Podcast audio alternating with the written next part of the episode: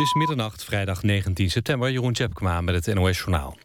In Guinea zijn acht lijken gevonden na een aanval op een team van artsen... dat de lokale bevolking wilde voorlichten over ebola. Het team was enkele uren eerder ontvoerd door een gewapende menigte. Volgens de plaatselijke autoriteiten zijn de lichamen geïdentificeerd... van drie journalisten die het team begeleiden.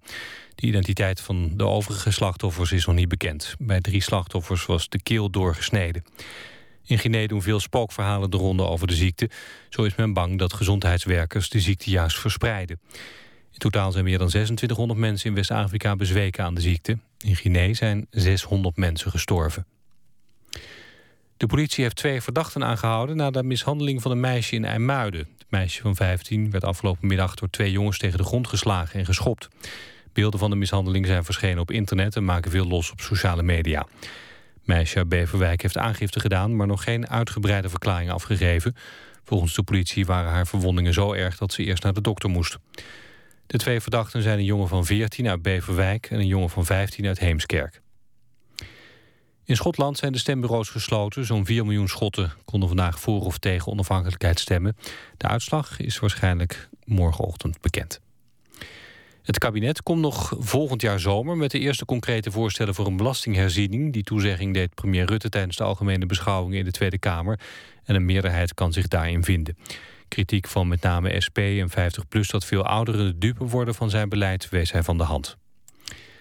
PSV heeft in de poolfase van de Europa League de eerste wedstrijd gewonnen. In Eindhoven versloeg PSV het Portugese Estoril met 1-0. Feyenoord verloor in Spanje met 2-0 van Sevilla. Het weer in het oosten en later vannacht ook in het noordoosten is er een bui mogelijk. Morgen breekt in de loop van de ochtend de zon door. In het oosten en noordoosten weer kans op een bui. En het wordt morgen 23 graden. Dit was het NOS Journaal. NPO Radio 1. VPRO. Nooit meer slapen.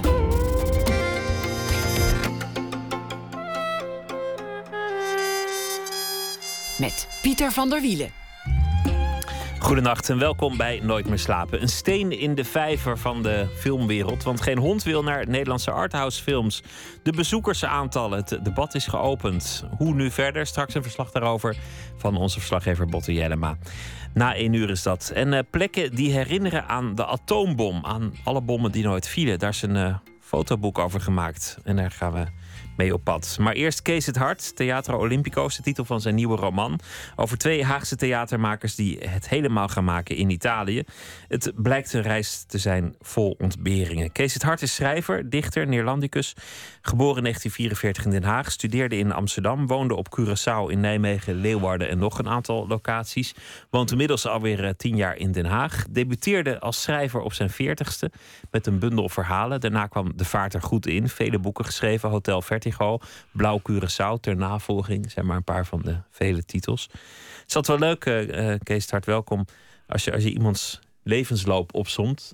Want alles wat iemand niet heeft gedaan, alle paden die hij niet heeft bewandeld, alle boeken die hij niet heeft geschreven, die staan er niet in. En dat zegt waarschijnlijk meer over iemand. Alle onbewandelde wegen, alle niet gemaakte keuzes. Dat je misschien wel eens met je koffer halverwege de, tuinpad stond om je vrouw te verlaten en toch omkeerde. En dan, uh, en dan handelsreiziger worden in iets of zo. Of profvoetballer. Of, uh, of uh, ja. Zijn er dingen waar je spijt van hebt dat je ze niet gedaan hebt? Uh, oh, ja, dat is. Nee. Ik heb altijd. Ja, vanaf mijn zestiende uh, schrijf ik. Uh, ik begon natuurlijk gedichten te schrijven. Van die ongelooflijk slechte gedichten. Van liefdesgedichten, et cetera. à la Hans Lodijzen en, en Lutzenbert, et cetera. Maar ik ben daar toch altijd bij blijven hangen. En ik ben Nederlands gaan studeren van het idee... nou ja, dan word ik leraar Nederlands leek me wel aardig als jongeman. Maar ik blijf ook in de buurt van, uh, van literatuur. Maar ik heb nooit gedacht, ik ga, ik ga iets anders. Uh, iets, iets. En ik zit nu ook niet te dromen van, nou was ik maar dit. Had ik maar, was ik maar diepzeeduiker geworden of zo. Ja, een verhaal erover schrijven, dat zou kunnen. Nee.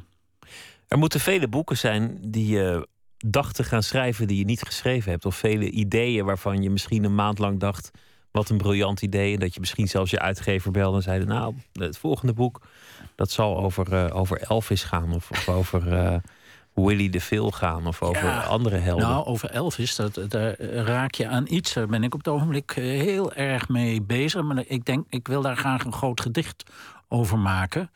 Een, een, een, ja, dat noem ik dan voor mezelf een episch gedicht. En ik ben materiaal aan het verzamelen. Er is gigantisch veel eh, Elvis-literatuur. En ja, dat, dat, eh, ik denk dat dat ook wel gaat gebeuren, omdat het blijft hangen. Maar ik, dat idee blijft maar terugkeren. En dan, dan klopt het. Ik heb natuurlijk vaak inderdaad eh, ideeën. En dan denk ik, poeh, eh, dat heeft iedereen wel hè, in het café. Van Jezus, daar ga ik iets over schrijven. Maar als het dan de volgende ochtend weg is, of, dan, ja, dan eh, verdwijnt het weer. Maar de, de dingen die blijven hangen, die, die, die, die, ja, nou ja, obsessies, weet ik veel, zoiets. En dan kan er wel eens een roman aankomen. Ik, eh, de roman Hotel Vertigo bijvoorbeeld eh, is gebaseerd op eh, dat ik op de middelbare school zat, een Amerikaanse jongen. En die was uitgezonden, die, die zat bij een Nederlands gezin. En een Amerikaanse jongen, alle meisjes vielen voor hem. En dat heb ik altijd onthouden. Ik, was een beetje jaloers op hem. Amerikaans, zeg, allemachtig. En, en witte sokken aan, geweldig. En, en, en, en dat is altijd blijven hangen. En, en uiteindelijk heb ik daar dus de, de roman Hotel Vertigo van gebakken. speelt in de jaren 50 eh, aan Ja. de westkust van, van de Verenigde Staten. Tegen de achtergrond van, van de film van Hitchcock. Want daar heeft hij dan een baantje gehad. Is eigenlijk op zoek naar een, een oude liefde. Precies. Hij heeft ook nog liefdesverdriet zelf. Het zijn vaak, jouw personages ook in je laatste boek zijn vaak mensen met een obsessie. Ja, dat kan je wel zeggen. Ze hebben wel iets van mij, denk ik toch hoor, uiteindelijk. Van ergens aan vast willen houden. Ergens, eh, ja, ergens trouw aan zijn. Eh, Dat, dat ja, klinkt een beetje pathetisch. Maar zo is het wel een beetje. Ja, de- keer op keer trouw willen zijn aan oude helden. Dat, dat, eh, daar heb ik wel ernstig last van. Elvis bijvoorbeeld. Ja, het is een jeugdheld. Maar daar blijf ik wel trouw aan. In deze roman. eh, heeft ook iets obsessiefs. Hè? Als, je, het als, heeft je- iets obsessiefs. als iemand echt je held is, en zeker uit je jeugd, dan, dan Ja. blijf je maar die plaat draaien of, of dat filmpje zien. Ja, Of... ik zit echt niet de hele dag Elvis te draaien. Er is geen sprake van. Maar, maar er blijft een soort gevoeligheid en oplettendheid als het over Elvis gaat. En, en dat, dat, ja, dat blijft eh, terugkeren. Er heeft ook iets dat ik wel denk van ik moet iets terugdoen voor mijn helden. En eh, voor Simon Vestdijk heb ik iets teruggedaan. Die ik on- ongelooflijk bewonder. En heb ik een roman geschreven waarbij ik geprobeerd heb... De keizer en de astroloog. Daar, Heb- daar liet je hem de keizer ontmoeten. Wat, ja, ik liet hem de keizer. had ja. gekund, maar nooit is Nee, gebeurd. het is nooit gebeurd. Maar het had gekund. En in die roman heb ik geprobeerd zijn stijl te benaderen. Kan niet. Maar en, en daar ontleende ik geweldig veel plezier aan. Om te proberen die rare golfstijl van Vestdijk.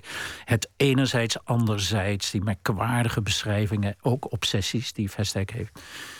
Ja, en dan, dan heb ik hetzelfde idee. eh, nou, ik doe iets terug. Moet je als schrijver niet geobsedeerd zijn, want anders komt het boek er natuurlijk nooit.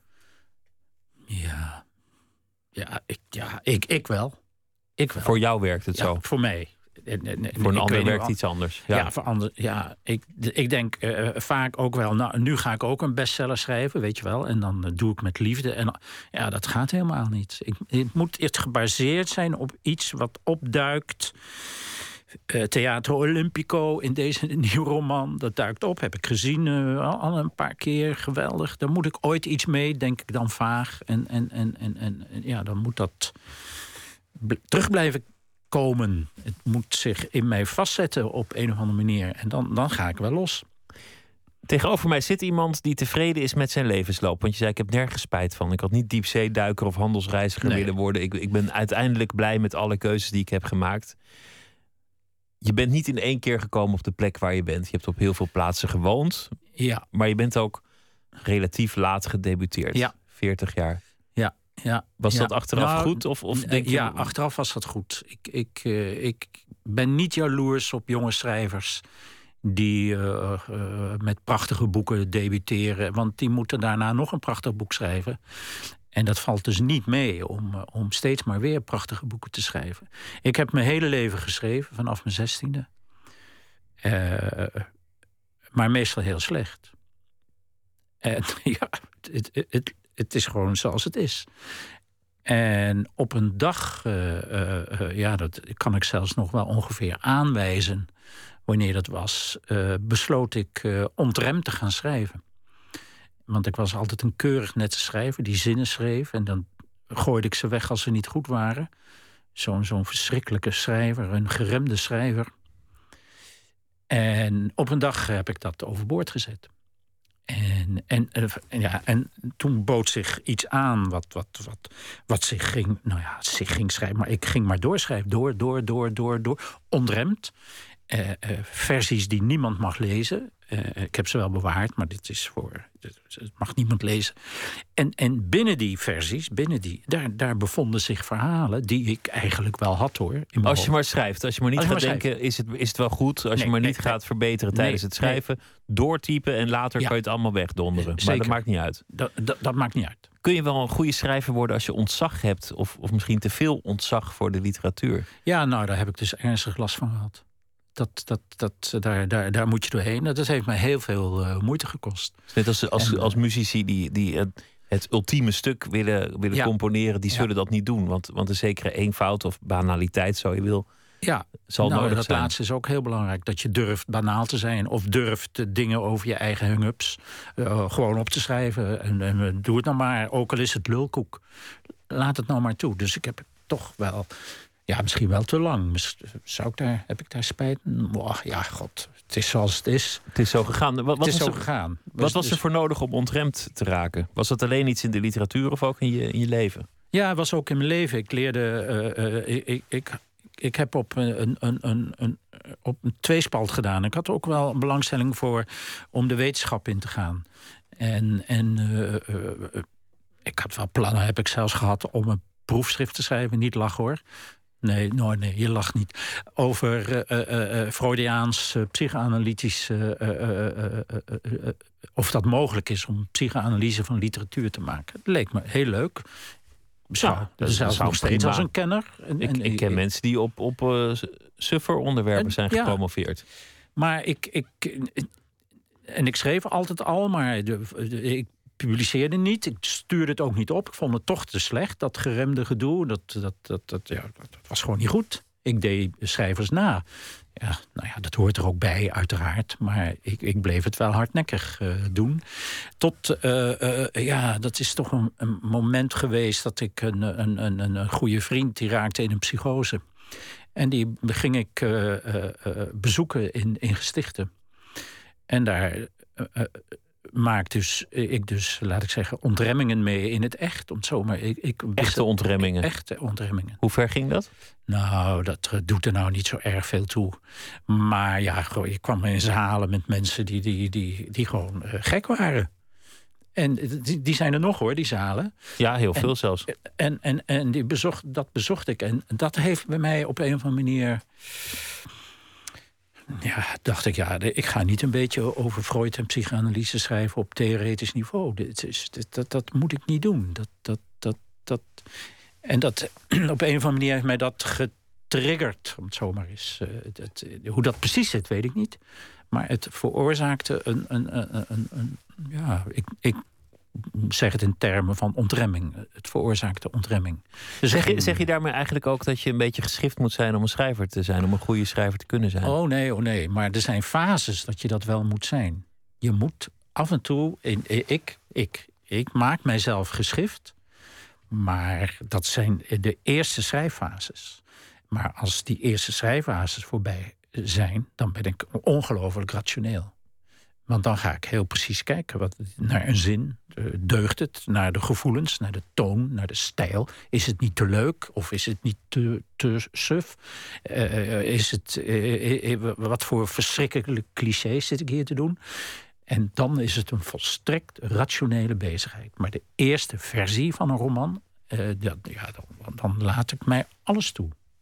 Theatro Olimpico. Het theater bestaat echt in, in Italië. Daar begon het. Ja. Vertel even wat voor theater het is. Ja, het is uh, in Vicenza een inpandig theater. Het ziet eruit als een amfitheater. Het is helemaal in hout gebouwd. Het is nog vrij volledig overgeleverd. Palladio, een beroemde architect, heeft dat gemaakt. Nou, het jaartal 1583. Ik weet niet precies zo uit mijn hoofd. En het is absoluut fantastisch, schitterend. En ik kwam daar voor het eerst jaren geleden. En daar dacht ik, oh, schitterend is dit zeg, geweldig. In die tijd dat ik er kwam, was ik bezig met een vriend, Hein de Graaf om een project te organiseren. Waartoe eh, een project, het heette Rousseau. Dat was, we hebben het over 1986. Dit, dit. En dat, tot dat project hoorde een, een toneelstuk en er hoorde een tentoonstelling in het Fries Museum. Hein is een kunstenaar en we werkten gewoon echt heel sterk samen. En, en toen al dacht ik, uh, uh, dit theater en ons, dat is schitterend. Altijd uit mijn hoofd gezet en weg. En toe maar. Uh, totdat uh, het toch altijd bleef het af en toe terugkeren. Ik heb Vicenza vaker bezocht. Weer naar Theater Olimpico. Uh, zes jaar geleden nog voor het laatst. En, en ja, en vervolgens heb ik gedacht... Die, dat project wat wij toen deden, in, in, uitgevoerd is het in 1988. Er hoorde ook een heel raar toneelstuk bij, Rousseau genaamd. Als ik dat, en dat, ja, dat, dat idee heb ik gewoon op een dag gekregen. Als ik dat nou eens verplaats naar Den Haag. En ik maak het Haagse toneeljongens van. En ze, ze mogen naar Vicenza gaan. Nou ja, en als dat kwartje gevallen is. En dat viel bij mij toch wel kracht, met volle kracht. Ik zal niet het hele boek verraden. Nee. Mensen, mensen moeten het ook nog gewoon kunnen lezen. Ik ga je ook niet vragen om het boek uit te leggen. Dat is zonde. Dat laten we aan de, ja. aan de lezer. Ja. Het is een. Uh, subsidieaanvraag achteraf. Dat ga ik wel ja. verklappen. Het is, de ja. reis is op alle mogelijke manieren uit de hand gelopen. En dan ja, moet, moeten de eindjes toch aan elkaar geknoopt worden. Dus een openhartige brief aan de instanties met een subsidieaanvraag. Geef ons geld. Achteraf. Dit is er gebeurd. En hij probeert ook de subsidieverstrekker te winnen met zijn charmante eerlijkheid. Een, een kolderiek verhaal is het uh, geworden. Misschien, misschien wat kolderieker zelfs dan, dan je eerdere boeken. Ja, misschien wel. Maar ja, ja maar ik. Ja, ja, ja. Tegelijk ook diep Af en toe zit ik er ook zelf wel, denk ik, god allemachtig, wat, wat gebeurt hier allemaal? En je moet er ook verschrikkelijk om lachen. Het zijn wel, ik zelf eerlijk gezegd ook, terwijl ik zelf de schrijver ben, hoort helemaal niet. Maar ik maak van deze twee mannen die naar Vicenza trekken om hun grote ideaal een toneelstuk uitvoeren in Theater Olimpico. Uh, ja, dat, dat, dat moet en dat zal doorgaan. En ik maak het uh, zeer eigenwijze mannen van die overal tegen ingaan, die, die nou ja, bombastisch zijn in bombastisch, hun opvattingen, in maar hun ook vijanden, maken, vijanden maken, et cetera, et cetera. Maar ondertussen lopen ze echt in de messen van de subsidiewereld, van de taal niet spreken. Ze spreken geen Italiaans van mensen die iets anders willen dan wat zij willen. Nou ja, en, en, mensen met andere theateropvattingen dan die zij hebben. En ja, dat stapelt zich op. En dan wordt het wel af en toe slapstickachtig. Ik zei, in de meeste van jouw boeken gaat het uiteindelijk over iemand met een obsessie. Het gaat vaak ook, en zeker ook in dit geval, over mensen in een hen vijandige wereld. De ja. wereld als geheel, het lot, de fortuin, hoe je het ook noemt, is vijandig. Is, is in veel van jouw boeken een, een terugkerend thema. Ja, ja, ja uh, ergens bij willen horen. Maar dat is een wereld die, uh, waar, ze, waar mijn personages uh, intrinsiek, heet zoiets, vanuit zichzelf niet bij horen. Maar ze willen wel toegang krijgen. Dus toegang tot de wereld, om het zomaar... Ze willen het maken in ze een, willen het in een maken groep. in een groep. Ja, de revue, hè, dat is de Snippersnap revue. Dat gaat over iemand die uh, uh, een baantje krijgt bij de revue. Het, zijn oude thema's. En die, die, die raakt helemaal geobsedeerd door de wereld van de, van de revue. En hij wil daarbij horen, maar hij hoort daar helemaal niet bij. De wetenschap, je, je zei ik heb wel eens overwogen om te promoveren. Daar heb je ook over geschreven, over de, de, de wereld van de professoren. En daarin zit eigenlijk ook een, een, een afkeer proef ik althans in, in, in het boek van de kringen, afkeer van nou ja, de academische wereld. Niet zozeer van de, van de wetenschap, niet van de wetenschappers, maar wel nee, van nee. de kliekjes. Ja, ja, ja, ja, ja. De, ter navolging is dat. Ja, ik heb zelf bij de Open Universiteit gewerkt. Het laatste deel van mijn ambtelijke carrière. En ja, daar maakte ik natuurlijk zo, zo die, uh, die uh, academische wereld mee. Daar, daar, heb ik ook veel plezier om gehad. En lopen hele aardige mensen rond. Het is allemaal het punt niet. Maar het, elkaar vliegen afvangen en het in groepen bewegen en neerkijken op uh, de Universiteit van Leiden, kijk neer op de Universiteit van Maastricht. En, en ja, dat, dat boeit mij geweldig. En uh, daar moet ik hoofdzakelijk ook erg hard om lachen. En, en, en daar wil ik wel graag iets over schrijven. Maar daar zitten dus twee tegengestelde bewegingen. Iemand die een individu wil zijn en er niet bij wil horen. Ja. En iemand die er heel graag wel bij wil Ja, horen, want ja, hij wil het applaus. Ja, Zit dat ook in jouzelf? ja dat, die, vraag vreesde ik al. Ja, dat zal wel. Dat zal wel. Kan niet anders. Dat ik toch. eh, ja. Ik schrijf daar wel heel, eh, heel vaak over. over eh, dus blijkbaar zal ik dat wel hebben. Maar ik, ik wil dat Misschien niet wel, rationaliseren. ja, ja, het is een klassiek thema.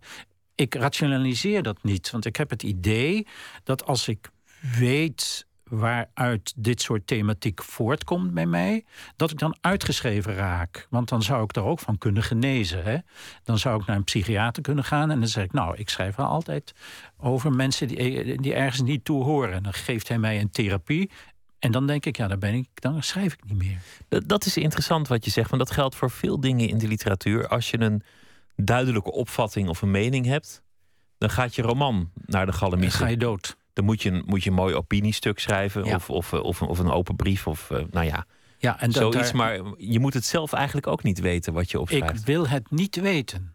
En ik zie wel in collega's, ik weet niet zo gauw naam, dat die precies weten hoe je moet schrijven. En dan denk ik, ja, hou je kop toch man. En, eh, en eh, hou je nou maar zo dom mogelijk over jezelf. Ga, ga niet knap worden over jezelf. Ga, ga niet te veel rationaliseren over jezelf. Dus zo'n vraag die je net stelde van, eh, hoort dat bij jou? Dat, dat je ergens, ja, zal wel, maar ik ga daar niet, ik wil het niet weten. Ja, het zal best, maar ik word er ook een beetje pis over. Van eh, bemoeien met je eigen zaken. Maar ik zeg het ook tegen mezelf. Hè? Van, eh, maar dat is uit zelfbescherming. Ik wil dit niet weten. Mijn oude redacteur Anthony Mertens, eh, die, die zei ook wel... ja, hij zei van zichzelf... ik kan geen roman schrijven omdat ik te knap ben. En daar bedoelde hij niet mee eh, eh, dat hij te veel rationaliseerde over alles wat hij deed. Al- altijd maar reflecteren naar zichzelf. En hij zei: Jij kan jezelf helemaal dom houden. En dat, dat vond ik een compliment. Ik ben in staat om zo dom mogelijk te zijn. En niet te willen weten. Dus, dus schrijvers die luisteren op dit moment. Ga niet jezelf rationaliseren. Weet het niet. En, en interviewers. Moeten er niet naar vragen, maar die kunnen natuurlijk Ja. wel aan de hand van hun vragen en antwoorden een beeld schetsen zonder Zeker. dat we het benoemen. En dan heeft iedereen aan het eind van de avond toch een, een beeld van, eh, Zo van hoe jij in elkaar zit. Zo is het. Elvis. We gaan eh, luisteren naar een, een liedje uit de jaren 60. Eh From Elvis in Memphis was een plaat. Het was geloof ik een beetje een comeback album van Elvis. Zit eigenlijk tussen de grens van jonge, knappe Elvis, waar ik erg van hou, en oude, sentimentele, gebroken Elvis, waar ik stiekem nog veel meer van hou. En het liedje heet True Love Travels on a Gravel Road.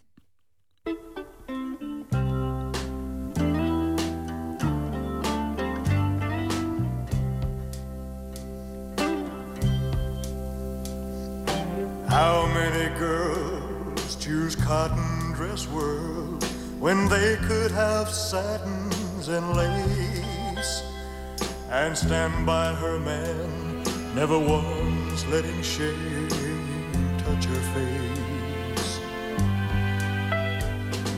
How many hearts could live through all the winters we've known and still not be cold? True love travels on a gravel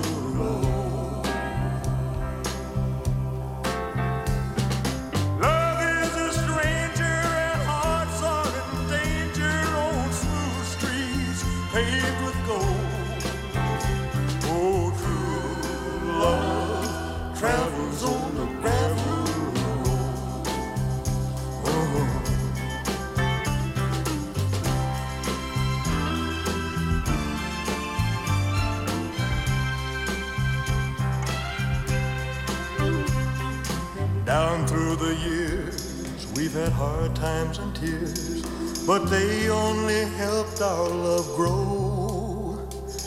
And we'll stay together no matter how strong the wind blows.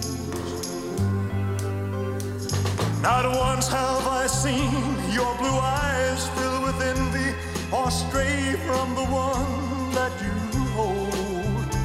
Oh, true love travels on a gravel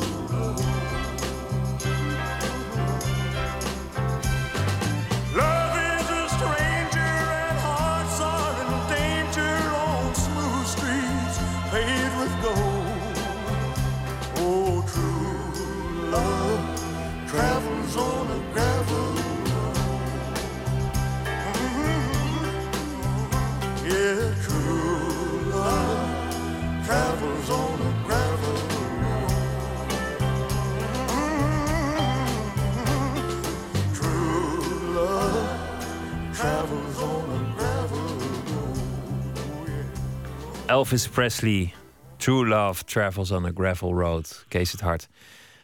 De man waar je, waar je toch wel heel veel mee bezig bent, ook, ook nu weer. Wat was de, weet je het moment dat je voor het eerst Elvis zag of hoorde in je leven? Ja.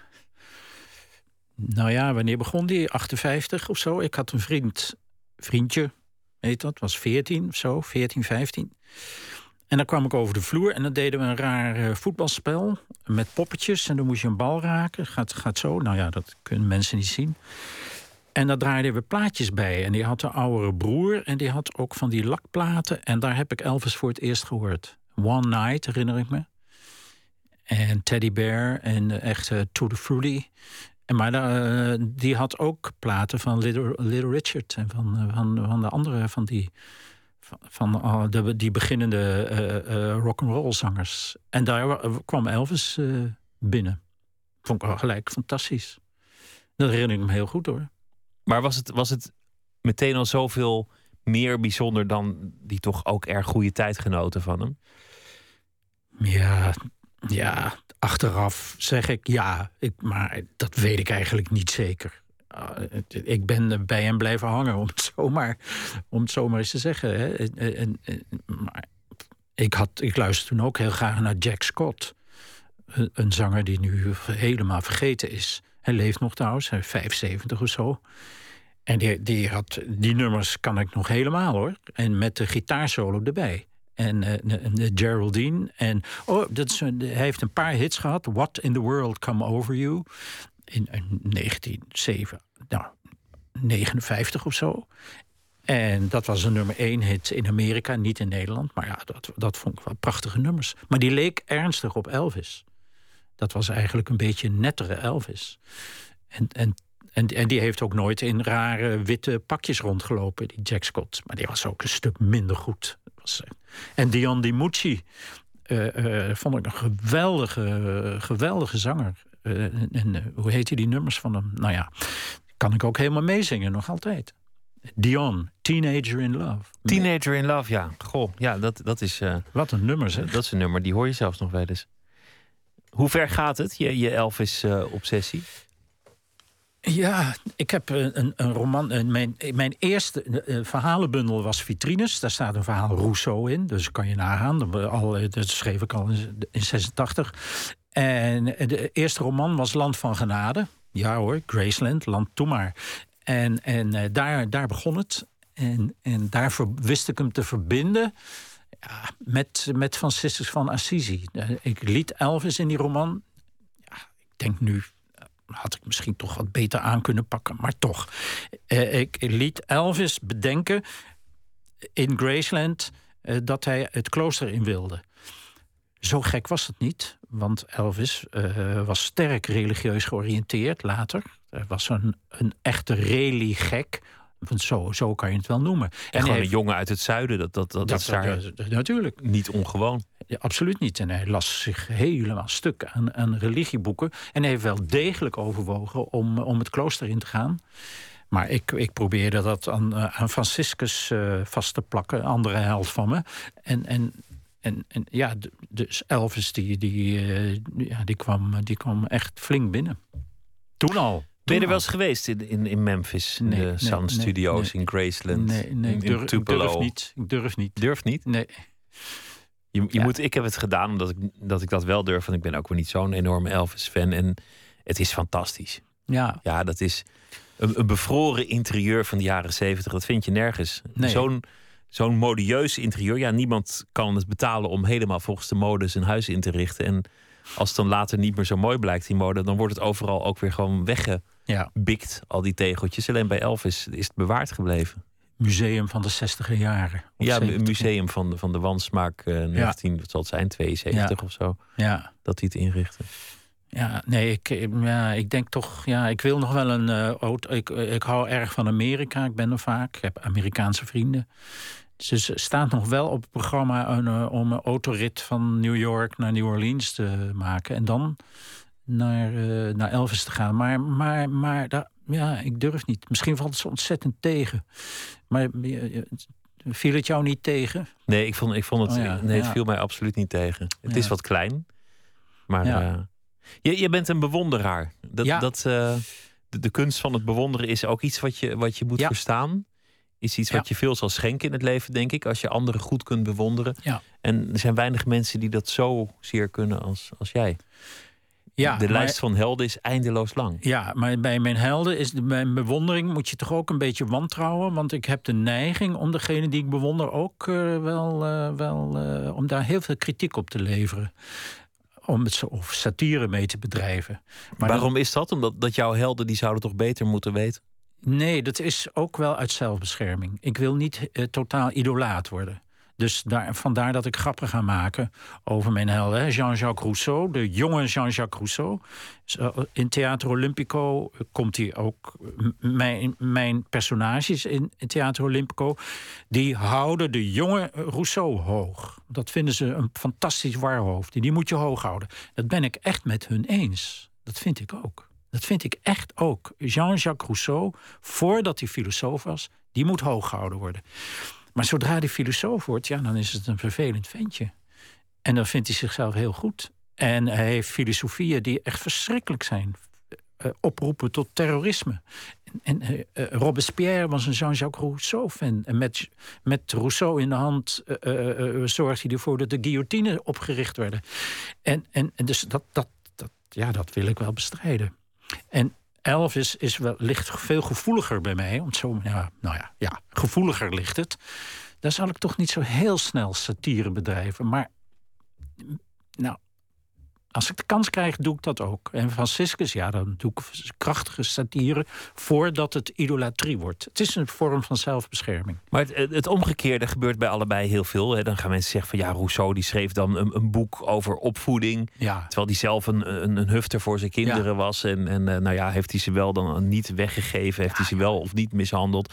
En Elvis, daar gaan ook de verhalen over van dat hij, dat hij een akkoordje wilde sluiten met Nixon om de Beatles te bestrijden, omdat hij paranoïde was en, en pro-Vietnam was.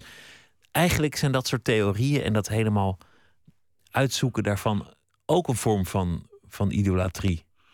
ja dat is ook Op zo. een, op een wat knorriger wijze wellicht. Ja, ja, dat is ook wel waar. Maar dus, dus uit een vorm van, van, van. En daar wil ik ook niet aan toegeven. Het is een, een soort bewondering. Die, die, die ja, een heilige verklaring voor mezelf. Maar helemaal toegeven wil ik niet. Geen idolatrie. Geen, geen opgaan in, in mystiek. eh, ik hang een beetje naar dit soort mystieke belevenissen rondom Elvis. En, en, en, en daar, daar ben ik toch wel. Poëzie van Walt Whitman, daar ben ik idolaat van. En, maar ik heb ook wel de neiging om het te hebben, die oude, grijze, baardige lul. Om, om het daarover te hebben. Met, eh, en, en niet van, oh, Whitman dit en Whitman dat. Ja, Of je, of je laat een personage je eigen helden haten. ja, Tot op ja, het bot. ja, ja, Wat je ook in je, in je laatste eh, boek doet met, eh, met Beckett. Ja, bijvoorbeeld. Beckett is een, een, een, een, ook weer zo iemand, die vind ik een, een prima schrijver. Maar ik vind ook wel dat mijn twee personages ook wel gelijk hebben over Beck- Beckett. Dat, dat gezwijg in die Beckett-stukken. En dat eh, existentialisme en die clowns die op een podium staan. En die kale podiums. Ja, dat moet je ook wel. eh, Dat is ook wel heel erg allemaal. En die ernstige koppen. Het is, niet, het is ook niet waar wat ze zeggen, want met Beckett is vaak ook geestig. Maar mijn helden, laat ik daar, die, die hebben het niet over de geestigheid van Beckett, maar die, die, die willen Beckett echt eh, met de grond gelijk maken. En toen ik dat project deed met, uh, met Hein de Graaf. Toen hebben we daar ook verschrikkelijk over gelachen. Steeds maar weer over Beckett tegen elkaar. Je, van, uh, steeds maar weer grappen over Beckett maken. Terwijl Hein en ik allebei, ja, Beckett is een belangrijk schrijver.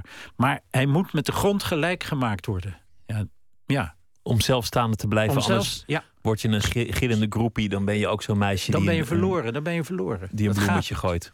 En dan moet je daar grappen over maken. Je moet, eh, eh, als het enigszins lukt. Wat in, wat in je laatste boek terugkeert... en eigenlijk ook in iets anders waar ik het met je over wil hebben... namelijk je recensies... is dat het uiteindelijk je altijd zal ontglippen. Dit zijn twee zeer overtuigde, snobistische theatermakers... met hele rigide opvattingen over wat theater Ja. is. Die stuk lopen, wat, wat volgens mij de nachtmerrie van elke regisseur is... op al die kleine details. Het decor komt niet aan, het decor moet anders. Het, het, het is brandgevaarlijk in het theater. We mogen het licht niet zo doen. We Kostuum deugt niet. het kostuum deugt niet. Oh, het is een andere hoofdrolspeler geworden. Nou ja. Uiteindelijk heeft de artiest geen enkele greep op zijn schepping. Ja. Dat is natuurlijk een wonderlijk thema. Want het geldt voor een schrijver volgens mij ook voor Ja. een gedeelte. En Het dat boek is- schrijft zichzelf. Dat is tragisch. Dus, dus de, de, ik vind zelf ook wel Theater Olympico eh, wel, ook, ook, ook, ook, tragisch. Zonder meer tragisch. Ze, zijn eigenwijs en verwaand en noem maar op. En ijdel en het zijn klootzakken. Klassiek tragisch, want wat je wil vermijden, tragisch. dat gebeurt juist omdat je Ja. het wil vermijden. Dat Ja. is een klassieke Ja. tragische ontwikkeling. Absoluut, absoluut. En ze kunnen, ze kunnen dat niet tegenhouden. Het is onvermijdelijk. Het hoort tot de kunst. En dat beseffen ze niet. Dat maakt hun tragisch. Ze zien, niet, ze zien zelf niet dat ze tragisch zijn. Ze denken zelf dat ze gelijk hebben. Maar ze zijn tragisch. En, en, en, en, nou ja, zulke soort dingen bedenk ik niet tijdens het schrijven. Maar dat bedenk ik pas als het boek af is. Dan, dan, dan, tijdens het schrijven zit ik alleen maar... hoe krijg ik ze weer nog een schepje erbovenop... en nog een keer een ouwe hoer praten over dit en dat... en, en haat tegen bekken. Nou ja, dat verhaal moet van de grond. Maar ik zie wel dat er een tragiek zit hem in... dat ze zelf niet weten... dat, dat, dat is eigenlijk een clownsnummer dus. Clowns weten niet dat ze clowns zijn. En zij zijn tragische clowns die het niet weten... die zichzelf volkomen serieus nemen. Ze vinden zichzelf fantastische, vernieuwende theatermakers met, met prachtige intellectuele gedachten over theater. En uiteindelijk zijn het clowns. Ja, maar ik ben het overigens. Ze hebben heel merkwaardige ideeën over theater. Dat, eh, eh, eh, ze zijn tegen theater van de evidentie, noemen ze dat. Maar dat, dat ben ik met ze eens. Ik ben dat, dat is dus vooral historisch theater. Verzetten zich tegen geëngageerd theater, bedoelen ze daarmee. Dat woord wilde ik niet gebruiken, maar dat bedoelen ze. Ze willen niet dat, dat er op het podium, deze twee jongens, dat het dan over armoede gaat. Want dat is evident. We weten al. Kortom, als je een theaterstuk over Rousseau zou maken, dit is dan fictie, dan zou je dat niet doen met een man in een kostuum met, met een pruik en Ik- poeder. En Ik ben En het wat dat betreft echt helemaal met hun eens. Dus wat dat betreft, maar alleen zijn zij niet in staat om te articuleren wat ze dan wel willen. Overigens, ik ook niet, denk ik. Maar zij in ieder geval niet. Ze weten wel, ja, maar we willen geen historisch theater. We willen niet van dat de wereld gered moet worden van iets. Dat nooit. Dat, dan gaan ze echt uh, piswoest worden ze dan. je bent schrijver en recensent. Dat is een opmerkelijke combinatie. Ja, Dat, dat zal je misschien ook wel eens tegenkomen. Dat, dat mensen het als een boemerang in je gezicht eh, smijten. Van, eh, van, oh, jij vond mijn boek niet goed. Nou, wat, wat, Ja. wat schrijft hij het hard zelf eigenlijk wel niet? precies. Het lijkt ook een beetje een worsteling. Je hebt wel eens afscheid genomen als recensent. Ging je het toch weer doen? Zei je, Ja. nou, ik doe het nu een jaartje, en dan, dan et cetera. Is het een worsteling? Ja, ja, eh, eh, ja, altijd. Het is altijd een worsteling. Eh, eh, eh, eh, ik stopte eh, een jaar of vier geleden, was het alweer. Omdat ik eh, heel veel moeite had met boeken die, die wel aardig zijn. Want dan, ja, ja, wel aardig. En dan ga ik een. Daar, daar had ik geen zin meer in. Ik wil boeken van. wel, eh, heel, ik wil enthousiast kunnen zijn, het liefst. En, en, eh, eh, En hij, nooit echt afkraak. Ik doe dat wel eens, overigens, dat ik het echt wel afkraak. Maar altijd hou ik dan iets, probeer ik iets van, van dat er een, een, een reddingsluik is voor de, de collega die ik bespreek. Zoals Dat- ik jouw recensies lees, is het eigenlijk zo dat je je bijna opstelt als een didact. Dat je samen met de schrijver gaat zoeken naar de ultieme roman. Wat nou eigenlijk zorgt Ja. dat een boek werkt. En dat je eigenlijk meekijkt van. Wat gaat hier goed, wat gaat hier niet goed? Ja, ja, ik kijk mee. Ik, heb, ik probeer me toch ook wel in de, in de intenties van die, van die eh, man of vrouw te, in te leven. Wat heeft hij willen doen en wat is geslaagd volgens mij? En waar, waar, waar, ja, waar lukte het niet? Het is niet erg, volgende boek dan maar. Zulke, zulke soort dingen. Maar ik, eh, ik, ik, ik reageer ook heel direct over op mijn gevoel. Hoe voel ik het? Hoe voel ik het nou? Ik heb over eh, eh, deze week in de Groen over Bart Kuba. Vond ik een geweldig boek. En ja, dat, dat, dat, ja, dat schrijf ik dan op. En dat is zeer gevoelsmatig, want heel veel gebeurt er niet in het boek. Maar het, is dus het, het, het, het, het, afgrijzen dreigt onder zijn, zijn heel licht geformuleerde boek. Maar er zit een ontzettend spannend, of nee, spannend, een waardeloze woord, maar een heel eh, emotionele kwestie zit daaronder, die die Cuba nauwelijks uitspreekt. Een, een, een, ja, dat vond ik geweldig. En dan, nou ja, dan feliciteer ik hem echt. En, en, maar Maar je hebt, je hebt er ongemak mee om, om een oordeel te geven. Want Ja, veel, ja, ja, veel recensenten die, die zijn toch een soort veldwachters of, of rechters of, of dominees. nee, dat, wil- Die, dat wil ik niet. die een boek lezen zoals de loodgieter naar je leidingen luistert. Van, oh, hier zit een lek. Nee, daar heb ik helemaal geen zin in. Ik, wil, ik, wil geen, ik ben natuurlijk wel eens een veldwachter. En, er- en er zijn colle- collega's die me vast wel eens een hekel aan me hebben. Maar ik wil niet zeggen, dit is een slecht boek. Dat wil ik niet zeggen. Dit is ene, eh, ik ben wel enerzijds, anderzijds. Enerzijds zijn dit de nadelen van het boek. Zo. In deze terminologie wil ik het hebben. En dit zijn de voordelen.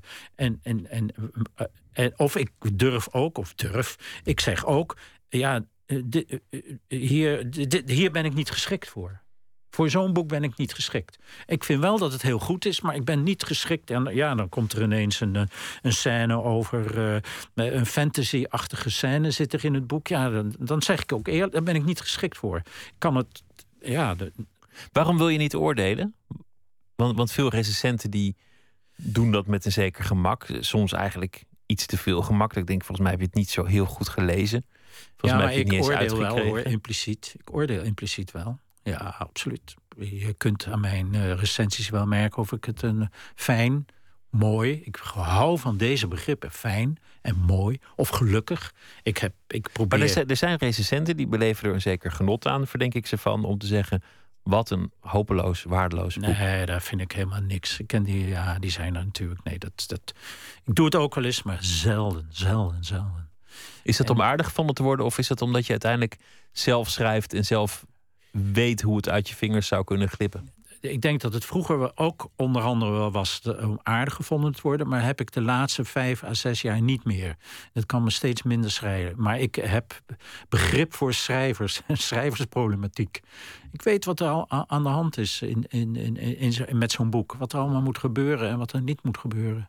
En welke valkuilen er zijn. Dus ik- ja, ik breng daar wel begrip voor op. Er zijn ook schrijvers die zeggen: kranten moeten ermee ophouden. Ach, Met recensenten. Daar ben ik zo mee oneens. Ja? Ja, dat, dat, dat recensies teruggebracht worden tot kleine kolommetjes. Ach, hou nou toch op. Dat vind ik hele. Natuurlijk moet een hele grote recensiecultuur bestaan. En ik vind het echt stuitend dat het teruggebracht wordt. NRC valt het mee. Dan houden ze echt vol. Maar de Volkskrant brengt het terug tot kleine, kleine en dan vertellen mijn collega's vaak ook nog... eh, eh, is twee derde van de recensie een navertelling van het verhaal. Dat is beledigend voor een schrijver. Een, een boek is niet een navertelling. Een boek is een gevoel en, en, en een obsessie. En, en bij mij dan. En, en, en, en een levensteken. Maar dan maken ze, gaan ze een derde navertellen. Het gaat over een man die... Nou, daar kan ik dus eh, mij ontzettend over opwinden. Ik doe nooit aan navertellingen. Ja, een beetje. Eén alinea. Maar het is natuurlijk ook soms, soms volgens mij, dat- ik, ik zei het net ook al, maar ik heb wel eens de indruk ook wel een beetje om te verhullen dat je, dat je geen tijd had, dat je het boek de dag ervoor kreeg opgestuurd. En dat er, er zijn recensenten die, die dat toch wat minder precies doen dan ze zouden moeten doen. Nou, dat, dat weet ik eigenlijk niet. Dat, weet- dat, dat, dat valt wel mee hoor. Maar, maar, maar denk ik dat ze niet maar dat, dat, dat, navertellen. Je moet, je moet het op het gevoel van zo'n boek afgaan. En Wat daar- zegt het boek? Wat is het boek? Ja, wat is het boek? Wat is het? Wat is het voor ding? Wat is het voor gevoel? Wat voor toon? Wat, welke bewering? Maar niet eh, dat het over een meisje gaat dat ongelukkig is. Wel. Dat is evident. Dat is evident. Dat snap ik al lang. Maar is het aan regels te binden? Want ben jij zelf gaan snappen, om- omdat je samen met de schrijver zoekt naar dat boek, omdat je dat eigenlijk in je eigen werk ook steeds aan het doen bent van heel vakmatig. Hè? Werkt dit? Wat werkt? Ja. Is dit nog te volgen? Ja. Uiteindelijk in je laatste boek ontglipt het kunstwerk de theatermaker. Ja. Weg. Dat gebeurt romanciers natuurlijk ook aan de lopende band. Een boek dat bij je wegloopt, een boek dat uit je handen flikkert. Ik heb ook een voorkeur voor boeken die niet met oplossingen aankomen zetten. Die, die, eh, die niet met een knal de schuldige aanwijst. Eh, Dat, dat, ja, dat denk ik, nou, het zal wel. Eh, Of dat ze vinden elkaar niet, of bijna, of half. Dat, dat vind ik veel spannender dan, of spannend, eh, bah, een rot woord, maar beter dan, dan, dan boeken die, die, het, ja, die het een beetje open houden. Die rafelrandjes laten zitten. Die, die, dat, dat ja, interesseert me meer. Eigenlijk is daar daarmee het ultieme boek ook niet per definitie een, een goed boek. Nee. Nee. En, en dat is natuurlijk Eh, eh, eh, een goed boek. iets wat niet klopt. Dat kan het boek juist die charme of die energie geven. Absoluut, absoluut. Dus, dus een boek wat geheel geschreven is voor, volgens de wetten van de literatuurwetenschap. Narratologisch zit het goed in elkaar en noem het maar op. Ja, dat, dat, dat, dat, dat is geen levend boek. Is geen levend. Er moeten fouten in zitten, tekorten. Of dat iemand te lang aan zijn hang-ups blijft zitten. Of, of een redacteur heeft niet gezegd: hey, hou daar eens een keer mee op. En, en dat, dat, dat, eh, vind ik wel leuk als iemand eigen, ontzettend eigenwijs is. En, en ja, dat trekt me wel aan. Zoals Elvis eigenlijk ook door zijn onvolmaaktheid het menselijke juist is ontstegen. Elvis is zo on- ongrijpbaar, is zo'n god. En het was niet geweest als het altijd maar die mooie, perfect zingende, mooi dansende jongen was gebleven. Nee, Juist dat nee, er randen aankwamen, dat maakte hem zo Ja, fascinerend. hij werd ranzig. Hij werd ranzig. Dat maakte me interessant. Dat is waar. Dat is gewoon waar. Die mooie rock'n'roll jongen. Ja, wat een prachtige jongen was dat. Geweldig. En dan wordt het zo'n dikke, pafferige man die flauwekul staat te maken over zijn eigen werk. Ik vind het wel heel aantrekkelijk hoor. Iemand die helemaal zijn eigen werk de grond in gaat stampen. Poeh. Het is ook ontroerend, maar het is ook clownsachtig. En het is. Hij ziet zijn eigen werk en zijn eigen leven loopt hem helemaal uit zijn handen en, en, en geeft daar aan toe. Ah, fantastisch mooi. En Elvis in Vegas, die op het podium staat te raaskallen en, Ja. en huilt, nog prachtig bij stem is. Dat is Ja, hem, dat dat is is hem nooit vergaan. Altijd. Hij is, hij is dik, hij ziet er niet meer goed uit door zijn ziekte. Het is een zieke man, hij zweet. Het is verschrikkelijk. Maar eigenlijk, eigenlijk ja, ik vind dat veel boeiender dan, dan perfecte Elvis. Nou ja, dat is, dat, als je dat vertaalt naar de romankunst, heb ik meer, meer gevoel voor boeken die, die, die, die, die, die aan het zwerven lijken te gaan of zo door de literatuur. Dan van die heel goed, handig geschreven boeken vol clichés. Ja, dat, ja, kan ik ook wel waarderen als vakman en zo. Ja, ja, daar schrijf ik dan ook wel braaf op allemaal. Knap hoor. Ja. Ja. Doordat je je leerde ontremmen, doordat je een bezoek had gebracht aan een, aan een vriend in een kliniek die een psychose had, dat maakte iets in jouzelf los dat je, dat Ja. je leerde aan jezelf. Nu moet ik niet meer geremd zijn, niet meer streven naar de schoonheid en de perfectie, maar gewoon Gewoon doen. werken en het schrappen, dat komt later wel. Je zei, ik heb geen spijt van de keuzes die ik heb gemaakt. Sommige dingen kwamen later, maar dat is misschien ook weer goed geweest. Het heeft zijn voordelen, het heeft allemaal ook zijn nadelen. Je hoeft niet meer per se aardig gevonden te worden. Dat zei je ook net. Ja. Want die tijd heb je misschien wel gehad, maar dat, dat laat je steeds meer los. ja, dat durf ik wel los te laten. Ja. Je bent nog steeds even obsessief als je was met je helden, maar je weet ook dat je je helden naar beneden moet brengen, want je wil niet alleen maar een, een volger zijn. Je maakt ze Nee. juist interessanter door hun, hun zwarte kanten Ja, te heerlijk. zien. Ja. Waar sta je in je leven inmiddels? Begin je ook je eigen zwarte kanten te koesteren, nee, bijvoorbeeld. want die, die, wil ik helemaal niet weten. Die wil je niet kennen, dat nee, heb je ook nee, gezegd. Nee, en de sterke kanten ook niet. Ik wil het niet. Ik, uh, ik, ik wil niet daarover rationaliseren, te veel. Hè. Wat wil je wel?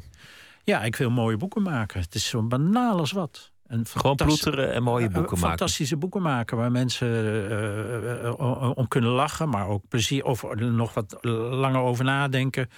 Schoonheid hoor. Ik durf dat uh, best wel te zeggen. Mooi, ik gebruik het in mijn kritieken ook. M dit is een mooi boek, zeg ik graag.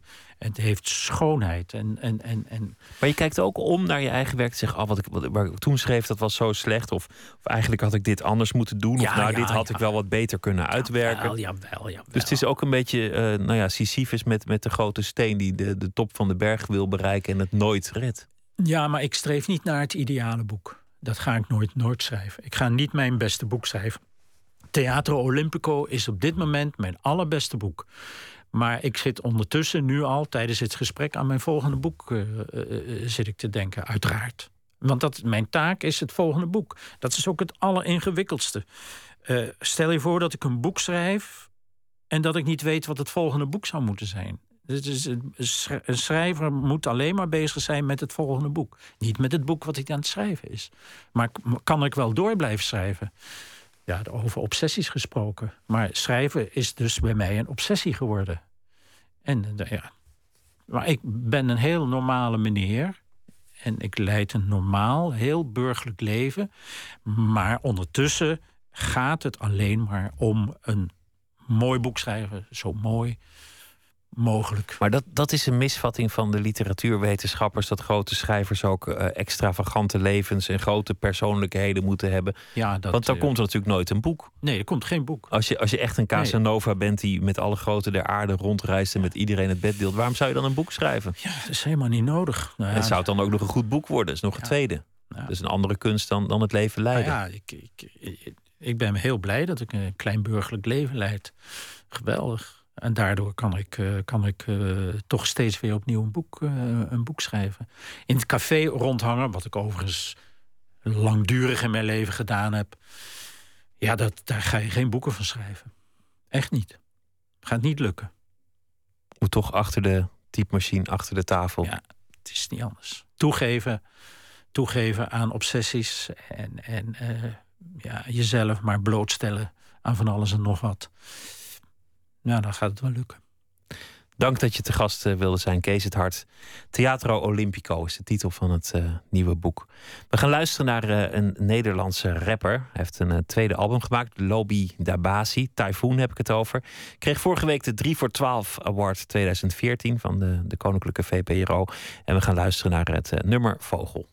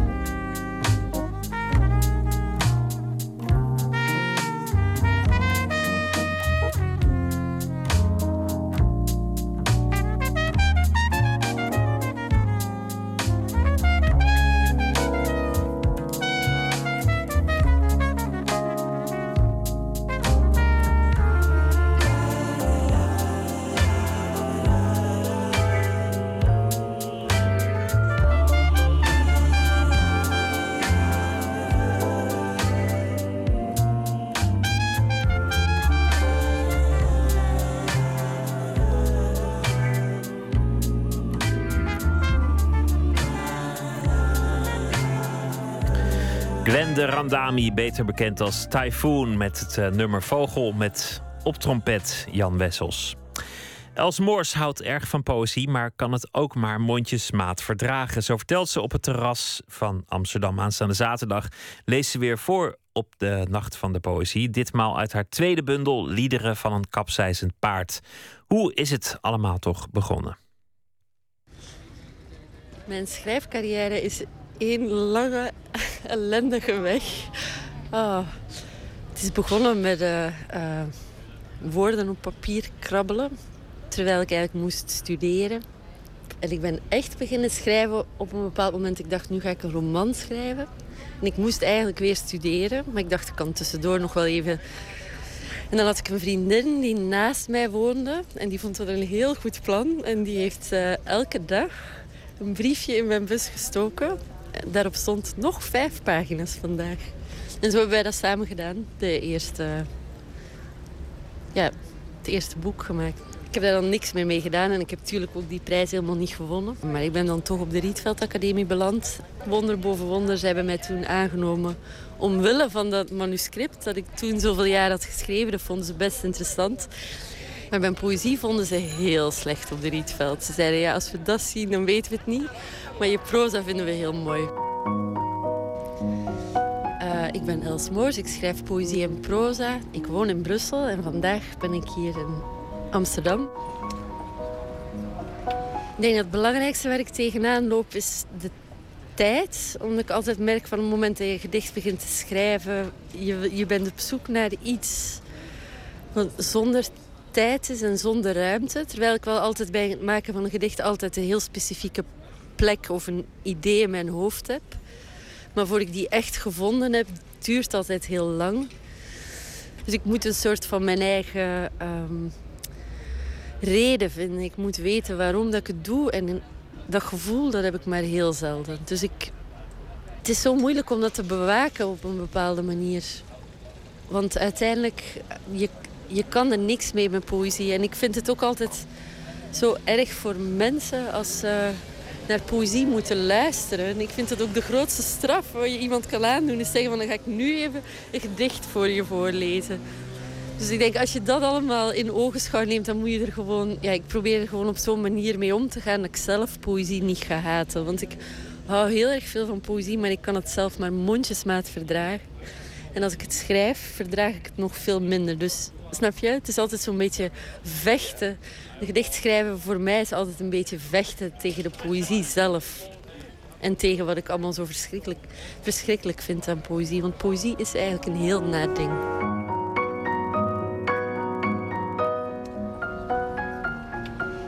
Ik ga dit gedicht doen voor Nooit meer slapen, want het gaat eigenlijk over de nacht. Mensen, vermoeid als machines, gapen zo wijd tot ze janken van de slaap. Je valt erin. Zoals ik steeds een stap moet zetten in de sneeuw, gevangen in een karavaan onder hoge mosgroene bomen. En in gesmolten water, een diepe geest vergt net als een put veel scheppen aarde. Bewaar ik wat ik heb tussen mijn liezen, volg ik de sporen van mijn tranen en het stof dat op mijn wangen ligt. Grijp ik hem hongerig bij de billen, heb ik het zaad in gedachten bij me, blijf ik op de been.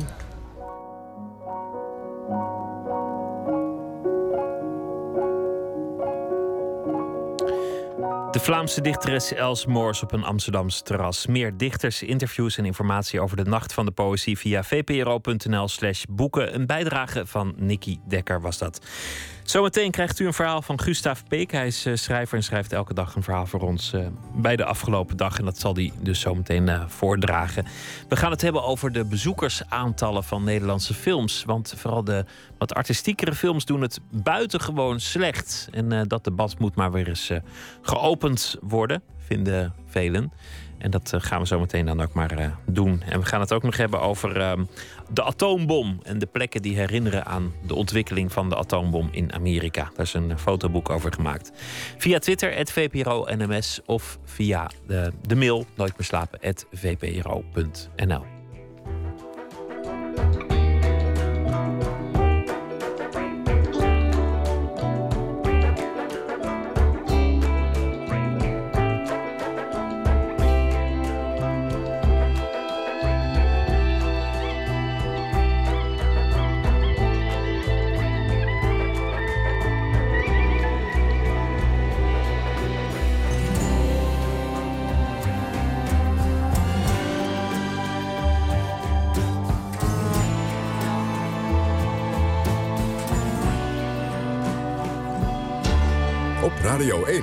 het nieuws van alle kanten.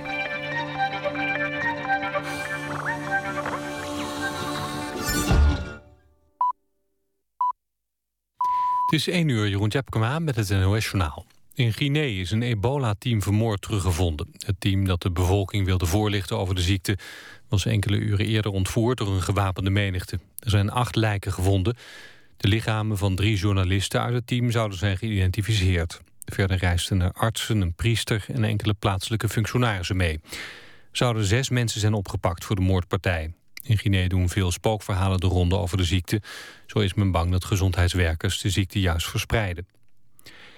Ebola bedreigt de wereldvrede. Dat schrijft de VN-veiligheidsraad in een speciale resolutie die unaniem is aangenomen. De VN roept landen op meer artsen, veldhospitalen en medische noodhulp beschikbaar te stellen. VN-secretaris-generaal Ban vroeg landen een voorbeeld te nemen aan de Verenigde Staten... die 3000 militairen leveren. Om de ziekte te bestrijden komt er een speciale VN-missie... die zieken moet gaan behandelen en de getroffen landen moet helpen met essentiële diensten. Ban waarschuwde dat de gevolgen van ebola bijzonder ontwrichtend werken in de getroffen landen. Zo is de gezondheidszorg in Liberia plat komen te liggen door de uitbraak... waardoor er meer mensen aan reguliere aandoeningen sterven dan aan ebola. In Schotland zijn de stembureaus gesloten. Zo'n 4 miljoen Schotten konden vandaag voor of tegen onafhankelijkheid stemmen. Het tellen van de stemmen is zojuist begonnen. De uitslag is waarschijnlijk morgenochtend bekend. De politie heeft twee verdachten aangehouden... na de mishandeling van een meisje in IJmuiden. Het meisje van 15 werd afgelopen middag door twee jongens... tegen de grond geslagen en geschopt. Het meisje uit Beverwijk heeft aangifte gedaan... maar nog geen uitgebreide verklaring afgegeven. Volgens de politie waren haar verwondingen zo erg... dat ze eerst naar de dokter moest.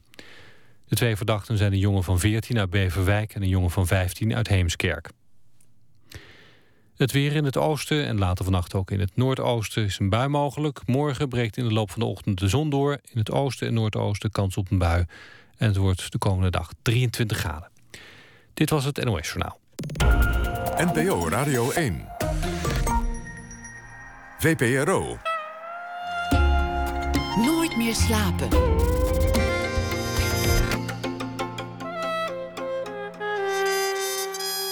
Met Pieter van der Wielen. U luistert naar Nooit meer slapen. Elke dag laten wij een schrijver iets maken bij de afgelopen dag. En deze week is dat Gustav Peek. Heeft uh, drie romans op zijn naam staan. Armin uit 2006, Dover en daarna het boek Ik was Amerika. Binnenkort verschijnt zijn uh, nieuwe roman Godin Held. Goeienacht, uh, Gustav. Goeienacht, goeienacht. Hi. Wat was, het, wat was het voor dag? Vandaag was het natuurlijk de, de, de yes or no dag. In Schotland, ja. Jazeker. Ja, zeker. Dus ja. dat, uh, daar, daar was niet aan te ontkomen vandaag. En, uh, Ik ben heel benieuwd uh, wat, het, wat het wordt. Want morgen wordt dus een yes of een no-dag. Ja, men, houdt het ook op internet nog heel spannend, zeg maar. Het is, het, het, het is nog too close to call. Ik heb al wel gelezen dat een bookmaker al nee... voorspellers aan het uitbetalen is. Dus ja, misschien staan die genoeg voor. Maar uh, ja, het, het, is hoe dan ook uh, veel te spannend. Het is in ieder geval veel spannender dan iedereen ooit had uh, verwacht, denk ik. Maar stel, stel dat ze gewoon bij... Stel ze, ze blijven bij Engeland, hè? Dat is de, Ja. de, de makkelijkste optie. Dat is eh, Ja. het minste gedoe. Ik ben altijd voor het minste gedoe. Ja. Dus, dus ik zou ook zeggen, eh, wat is het minste gedoe? Oké, doen we dat. ja. Zou, de- zou het dan iets veranderen dat ze dan nu uit overtuiging bij Engeland zitten? Of zou het eh, eh, gemopper alleen maar verder aangewakkerd zijn? Ja, het, het- het- je, je wakkert gemopper verder aan. En ja, je hebt de, de Unie, het Verenigd Koninkrijk, heb je wel een beetje in de houtgreep. Dus, dus je kunt wel meer, meer vrijheid dan verwachten, meer privilege. Want eh, niemand houdt van klagen. Dat, Maar, nou, eh, als, als dat het doel was, dan hebben ze het nu al goed gedaan. Want ik hoorde wat beloftes van die Britse politici. Ja. Die logen er niet om. Ik bedoel, alles kwam, kwam over de toonbank ineens. Ja hoor, nou ja, de, de, eh, de Engelsen, de Brit- Brit- Britten uiteindelijk, die hebben dan ook geen keus meer. Die, eh, die moeten beloven wat, wat ze nog kunnen beloven eh, uit pure wanhoop. Ik geloof niet in dat soort dingen. Dat is net als, als wanneer je vriendin bij je weg dreigt te gaan. En jij zegt van nee, maar ik ga alles veranderen als je maar blijft. Dat zijn nooit Ja. constructies die stand houden. Nee, tuur, tuurlijk niet. Die, niet. Maar ja, je moet, moet toch iets zeggen. Je moet mensen net, net genoeg bang maken om ze nee te laten stemmen. Dus, Ja, eh, en, en achteraf dan heb je al die dingen gedaan en dan gaat ze alsnog weg. En dan denk je, had Ja. ik, ik gewoon nou maar meteen laten weggaan. Ja, ik had er gewoon eruit moeten trap of zo. Maar goed, je verhaal. ja. Je Ja, verhaal, Gustav. Mijn verhaal. Ja. Ja, ja het is, ehm, dat speelt zich af eh, in, eh, in, eh, in Londen. Oké. Daar komt hij. Op donderdag begint hij de week altijd te voelen. Het vroeg opstaan, de lange dagen. Het is al niet meer licht wanneer hij in zijn auto stapt met zijn tas, zijn koffiebeker en mueslireep. Tot de eerste opstopping probeert hij zo snel mogelijk te rijden. Hij zigzagt langs de slakken, de slapers en dromers, de bejaarden. Zijn vriendin kent hem zo niet. Hij heeft haar wel eens proberen uit te leggen dat zijn werk begint zodra hij de weg op gaat. Maar ze wilde zijn uitleg niet horen. Ze hield nog net niet haar handen op haar oren. Maar dit is wat hij doet, hoe die is. Hij drukt de radio wakker. Kanaal na kanaal, het gaat alleen maar over Schotland. Dit is de dag, ja of nee. Hij zoekt naar muziek. Valt midden in The Everlasting. The world is full of refugees. They're just like you and just like me. Nog steeds een goed nummer. Wat was er met Manic Street Preachers gebeurd? Wat was er met hem gebeurd dat hij dat niet weet? Hij draait de muziek harder, vloekt op de auto voor hem die tergend traag voorttuft en een oranje licht verpest. Wie had kunnen voorspellen dat hij ooit een vriendin uit Schotland zou krijgen? Nou, het bleek dat zij echt naar iemand uit het noorden had gezocht. Hij begrijpt dat niet. Bijna 15 jaar woont hij nu in Londen. Hij heeft zijn accent weten te vervagen. Soms meent iemand iets Iers in zijn tongval te horen, dan wordt hij opeens voor een Welshman aangezien. Elk misverstand laat hij intact. Zijn vriendin wil kinderen en hij is er niet tegen. Maar zij moet er niet aan denken dat, dat die dan in Londen zullen opgroeien. Elke dag laat ze hem een nieuw huis zien in de saaie groene buitenwijk van Glasgow, waar ze zelf ooit als kind op straat speelde. Hij wil niet terug, ziet zichzelf als Londenaar. Hij is goed hier in de stad. Naar de laatste bocht de parkeergarage. Hij rijdt omlaag, stuurt de auto naar zijn plek. Een aangename huivering prikkelt zijn nek en rug, omdat hij nog geen andere auto's ziet. Hij is de eerste. De lift, leeg, zoals hij hem hebben wil, brengt hem ver omhoog. Voor de lunch heeft hij al genoeg omgezet voor de hele dag. Hij wil doorgaan.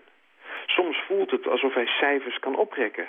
Alsof hij doorgrondt hoe ze uitrollen, wanneer ze zullen breken. Hij ziet zijn vader voor zich. De vieze nagels en gele vingers. In slaap op zijn stoel, altijd in slaap. Het hoofd geknakt op de borst. Opeens het verlangen om te gaan stemmen. Een dik rood kruis bij ja te zetten. Zodat hij eindelijk werkelijk een vreemde wordt en zijn voormalige streekgenoten hem voor altijd de weg versperren. Persoonlijke motieven om eh, te stemmen bij, eh, bij de Schotse onafhankelijkheid. Ja, ja ik, ik, je gaat dan denken, wat, wat is nu de werkelijke betekenis van een ja of nee? En zegt dat uiteindelijk wat je denkt dat het zegt? En uh, daar begon ik over te twijfelen en, en, en dat is in dit verhaal gekomen. Er zijn, ja, je, je kunt van alles aan, aanvoeren, ook je kunt vanuit negatieve overwegingen ja stemmen en vanuit positieve overwegingen nee, nee, nee. Er is geen gouden formule, er is geen uh, eenduidige regel. Nee, en, en nee of ja is ook te simpel, omdat de voorwaarden van de boedelscheiding nog niet bekend zijn. Nee, klopt. klopt. Nu is alles nog makkelijk en simpel. Nu heb je eigenlijk alleen nog maar ruzie en zeg je dingen als ooit, altijd, ja, nee. En uh, ja, nou ja. Hoewel dat is trouwens bij echte scheidingen ook nooit dat de, de, de voorwaarden al bekend zijn op het moment dat iemand weggaat. Nee, maar ook dan achteraf misschien te veel spijt en misschien het verlangen om dan wat stappen terug te kunnen zetten in de tijd om, om, om daar wat gematigder mee om te gaan. Maar ja, dat is, dat is voor iedereen weer anders. Ik ben heel benieuwd. Morgen zullen we het weten. Gustav Beek, dankjewel. Hele goede nacht. Graag gedaan, jou ook. We gaan luisteren naar uh, Tricky. 1995 had hij een droomdebuut. Werd uh, de voornaamste exponent van de Bristol Sound. Trip-hop heette dat toen. Zijn elfde album inmiddels heeft uh, een echte naam als titel meegekregen. Zijn echte naam Adrian Thals. En daarmee wil hij uh, van alles aangeven. Namelijk dat hij niet in een hokje te stoppen is. We gaan luisteren naar het uh, nummer I Had a Dream.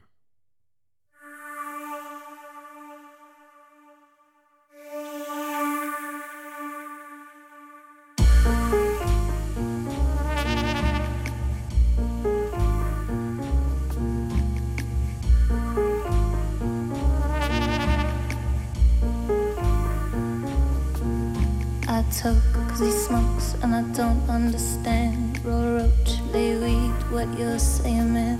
Thick skin, I took, I float, and I'm home with you. And I lay cause I like all the skin that you're in, like your hands, like your soul on the floor, like your sins, and I'm all kinds of blue.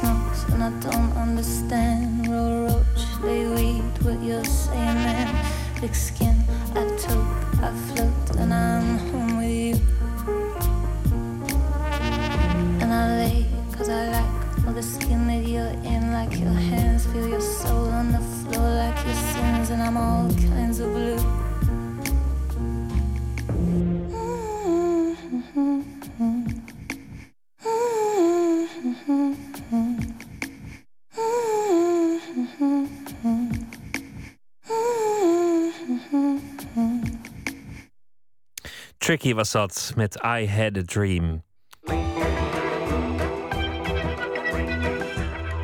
Hij is al bijna weer voorbij, die uh, mooie zomer. Nou ja, zo'n mooie zomer was het in niet ieder opzicht. Want het was een zomer vol rampspoed, ellende, neerstortende vliegtuigen, marcherende legers epidemieën, ebola, verdrinkende vluchtelingen. Onze verslaggever Matthijs Deen vroeg zich af wat poëzie, literatuur en andere kunstvormen nog kunnen betekenen in het midden van een wereld van zoveel onheil. Hij kwam terecht bij Sahand Saheb Divani, dat is de oprichter van het cultureel centrum Mesrab, een centrum voor verhalenvertellers. En Sahand komt uit Iran, een land met een levendige traditie, twee levendige tradities eigenlijk, literatuur en ellende. Leden van de Staten-Generaal de afgelopen zomer was zo rijk aan rampspoed dat zelfs de koning er zijn troonrede mee opende. In de zomer van 2014 bleek andermaal dat vrijheid en veiligheid kwetsbaar zijn. Er was ook geen ontkomen aan. Conflicten die zich duizenden kilometers ver weg afspelen... roepen in ons land emoties en reacties op. Dat is niet en ook de redactie van dit programma begon te voelen hoe het nieuws, alle ellende, het alledaagse begon te overvleugelen. We berichten over een, een schrijver die al tientallen jaren langs de Amstel fietst. We berichten over hoe te sterven op toneel. We berichten over hele oude schilderijen in Enschede of de dode dichter Willem Wilmink. En er waren er in de redactie die het gevoel kregen het strijkje te zijn op het dek van de Titanic. Te midden van al die ellende, wat kan kunst eigenlijk doen? Dat is een hele grote oude vraag, de vraag naar de kunst en de wereld. Een vraag die bij iedereen eigenlijk ook een persoonlijk antwoord oproept. Ik zelf dacht aan mijn oude leraar Engels in Haaksbergen, ver van de brandharen van de wereld, die ons op een warme middag een gedicht liet lezen van T.S. Eliot. I grow old. I grow old. I shall wear the bottoms of my trousers rolled. Shall I part my hair behind? Do I dare to eat a peach? I shall wear white flannel trousers and walk upon the beach. Na een van de vele momenten van onbegrip liet hij zijn blik over de klas gaan tot het stil was. En toen zei hij: Zorg dat je gedichten uit je hoofd leert en onthoudt. Want ze kunnen je alles afnemen, behalve wat je hebt onthouden. Daar kan niemand bij. Ik geloof dat de leraar Dijkhuizen heette.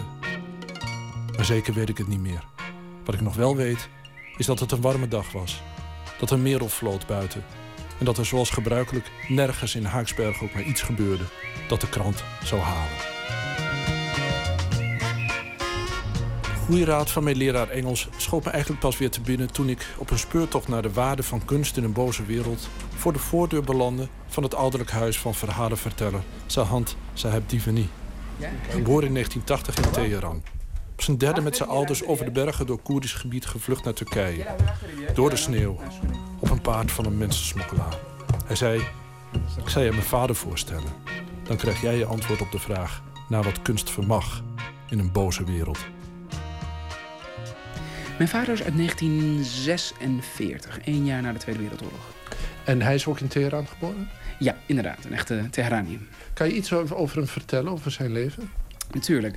Uh, mijn vader is een, uh, uh, een ontzettende mengelmoes van een hele hoop verschillende uh, sociale groepen die er in Iran bestaan. Aan de kant van zijn vader is hij verarmde adel, die uh, uh, eigenlijk altijd koningsgezind, monarchistisch zijn geweest.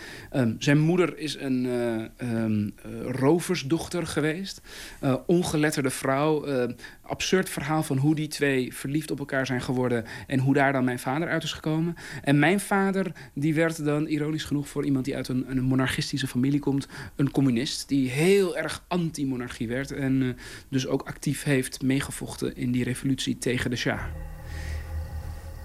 Iedereen dacht toen hij aan de revolutie meevocht... Uh, wij doen dit in een soort coalitie, maar uiteindelijk worden wij wel de overwinnaar. Um, en en ja, die religieuzen hebben wel behoorlijk veel aanhang. Maar ja, uh, imams kunnen nooit een land leiden. Dus binnen de kortste keren houdt dat vanzelf op... en dan, dan kan het volk het overnemen. Een van de weinige mensen, denk ik, die daar een wat realistischer beeld over had, dat was mijn vader. Want mijn vader die heeft voor de revolutie nog een aantal jaar lang als politiek gevangene vastgezeten. En in die gevangenis zat hij samen met zowel communistische kameraden als religieuze. Dus mensen die later um, in, uh, ja, nu in het Iran van vandaag aan de macht zijn. En hij heeft toen eigenlijk gezien dat ze, dat ze helemaal niet te onderschatten zijn. Want het was een ontzettend goed georganiseerd clubje. Het zou niet de laatste keer zijn dat de heer Saheb Divani in de gevangenis belandde. Op zijn vlucht door Turkije kwam hij in Istanbul ook in het gevangen, omdat er een stempeltje ontbrak in zijn paspoort. Zijn hand heeft alle verhalen van zijn vader gehoord. Zijn gevangenschappen, de mishandelingen, de isoleercellen. Ook toen ze zich later in Nederland gevestigd hadden. En hij als hoogopgeleide vluchteling in zijn bestaan moest voorzien met een wasserette of koken in een restaurant. Ik kan me geen tijd herinneren dat mijn vader mij geen verhalen vertelde. Dus je groeit op in Amsterdam, maar in een, een soort fantastische wereld van Iraanse mythen en fabels en familieverhalen. En wat ik heel mooi vond, is dat de verhalen die mijn vader over zijn eigen daden, activiteiten, zijn eigen geschiedenis vertelde, zijn ouders, zijn grootouders, zijn overgrootouders, dat die um, niet echt leken te verschillen van de mythische verhalen die hij mij vertelde. Dus wanneer hij vertelt van hoe hij mijn moeder heeft ontmoet... of hoe mijn grootouders elkaar hebben ontmoet... en uh, wat voor jaren hij in de gevangenis heeft doorgebracht... en wat hij daar heeft meegemaakt, dat hij, daar, dat, hij dat bijna niet heeft overleefd... dan hoor ik verhalen waarin ik het moeilijk vind... om daar een duidelijke grens te trekken tussen die verhalen... en de mythische helden die met monsters vechten.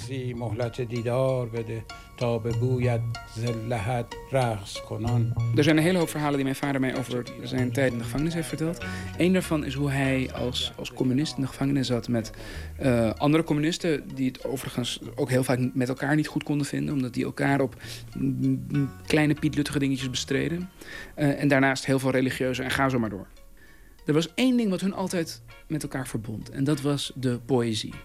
Dat betekent dus dat wanneer iemand um, het werk van Hafez, uh, Iraanse dichter van zeven eeuwen terug, die heel erg door Goethe werd bewonderd, wanneer iemand die dichtregels begint voor te dragen, dat iedereen luistert, omdat de, de, die oude poëzie het, het, het lijm is van al die verschillende mensen.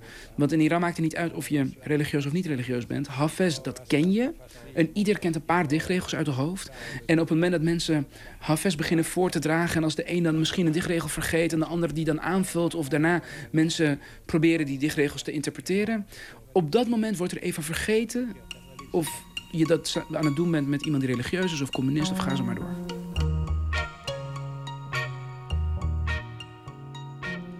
Sahan staat op om zijn vader erbij te halen, die in de keuken staat te koken.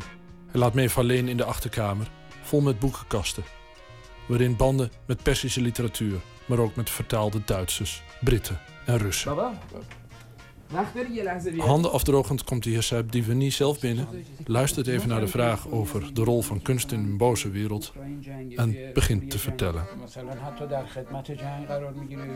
Hij zegt de meest uh, simpele manier om over kunst te denken ten tijde van oorlog is dat de kunst een antwoord op oorlog kan zijn, omdat het een middel is om uh, te protesteren tegen het bestaan van het onrecht. Uh, kunst kan ook als doel in de handen zijn van mensen die juist de oorlog verder willen helpen als propagandamiddel. Maar het staat daarboven, want dat is juist hetgene wat ons hoop blijft geven. Het feit dat het er is, dat is wat ons eventjes laat vasthouden aan een moment van menselijkheid. Mm. Mm. Nou, Niet wat je zegt. Eén voorbeeld van wat hij noemt is dat hij in, uh, nou, in de meest verschrikkelijke gevangenissen uh, vastzat uh, ten tijde van de Shah. En dat, hij, dat hij in een cel zat, en Faradi. Oh ja. Hij zat in een, een, isoleercel in zijn eentje, een donkere cel. zijn kussen, dat waren zijn, zijn slippers. Dat is waar hij op moest slapen. En in die toestand zag hij dat op ooghoogte beneden op de grond iemand op de muur had gekrast. Beste vriend, er zijn hier veel mensen gekomen en die gaan ook allemaal weer. En voor jou geef ik dan dit. En daaronder een, kort gedicht van Hafez. Dus een, onze grote dichter van zeven eeuwen terug.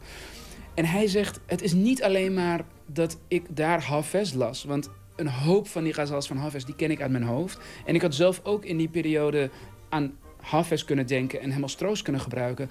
Maar het feit dat ik op dat moment even een soort verbondenheid voelde met die andere anonieme gevangenen die op dat moment ook troost putten uit datzelfde gedicht en het aan de andere gevangenen op die manier doorgaf, dat heeft zo'n invloed gehad op mijn geestestoestand.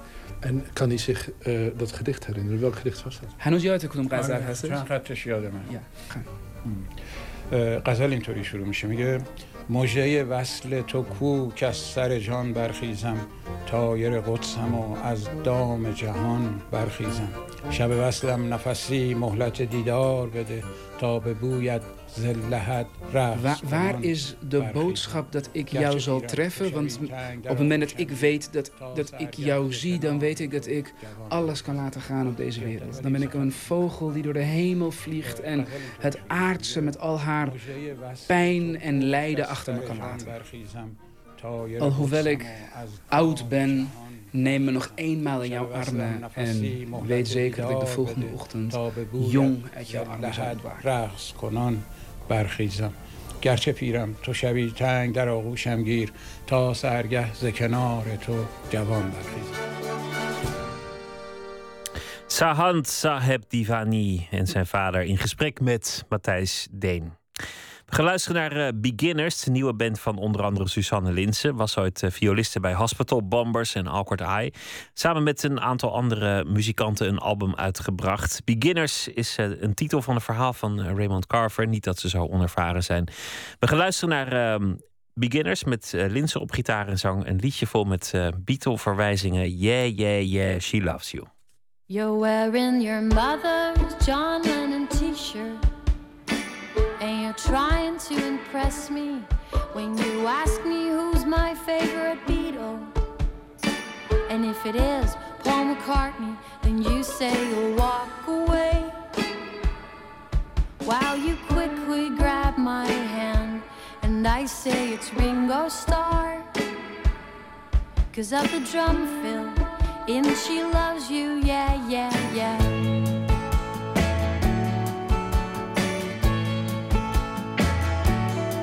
When we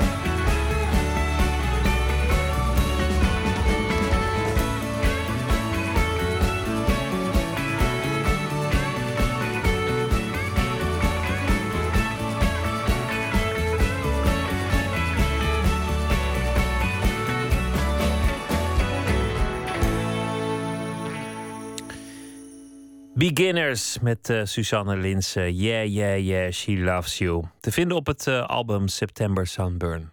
Nooit meer slapen. Geen hond wil naar Nederlandse artfilms, de kop van het parool. En in de krant staat een artikel met de bezoekersaantallen van filmhuisfilms van Nederlandse makelij. De film How to Describe a Cloud bijvoorbeeld werd bezocht door 1637 mensen in de bioscoop. En toegetakeld door de liefde trok 833 bezoekers. Bar en boos, kortom. Nachtcorrespondent Botte Jellema, goeienacht. Goeienacht. Tja, dat, uh, dat, dat zijn natuurlijk wel de, de slechtst bezochte films. Maar goed, dat zou je ook over internationale films kunnen zeggen. Er zit altijd wel een, een grote flop tussen. Ja, nou, ik ben er maar eens eventjes goed ingedoken wat die cijfers nou precies zijn. Er is een vereniging van filmdistributeurs en die houdt het in Nederland precies bij uh, hoeveel mensen er nou eigenlijk naar welke film gaan. Nou, we hebben het eventjes over artfilms, zoals het parool uh, ze noemt, oftewel uh, filmhuisfilms.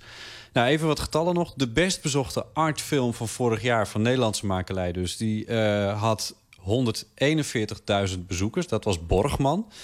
En de tweede best bezochte, die duikelt al meteen naar 50.000. Dus dat is minder dan de helft. En dat was de film Boven is het stil. Nou, ter vergelijking zocht ik eventjes de publiekfilms. Oftewel de films die commerciële zijn en die mikken op een breder uh, publiek. En de, beslechtst, de slechtst bezochte publieksfilm van vorig jaar... van Nederlandse makelij, was de film Chez Nous. Uh, dat is een film die in een, uh, nou ja, in een Amsterdamse homo- en travestieachtige scène scene speelt. die had iets van 80.000 bezoekers. Dus dat is al de helft meer dan de tweede beste artfilm uh, eigenlijk heeft.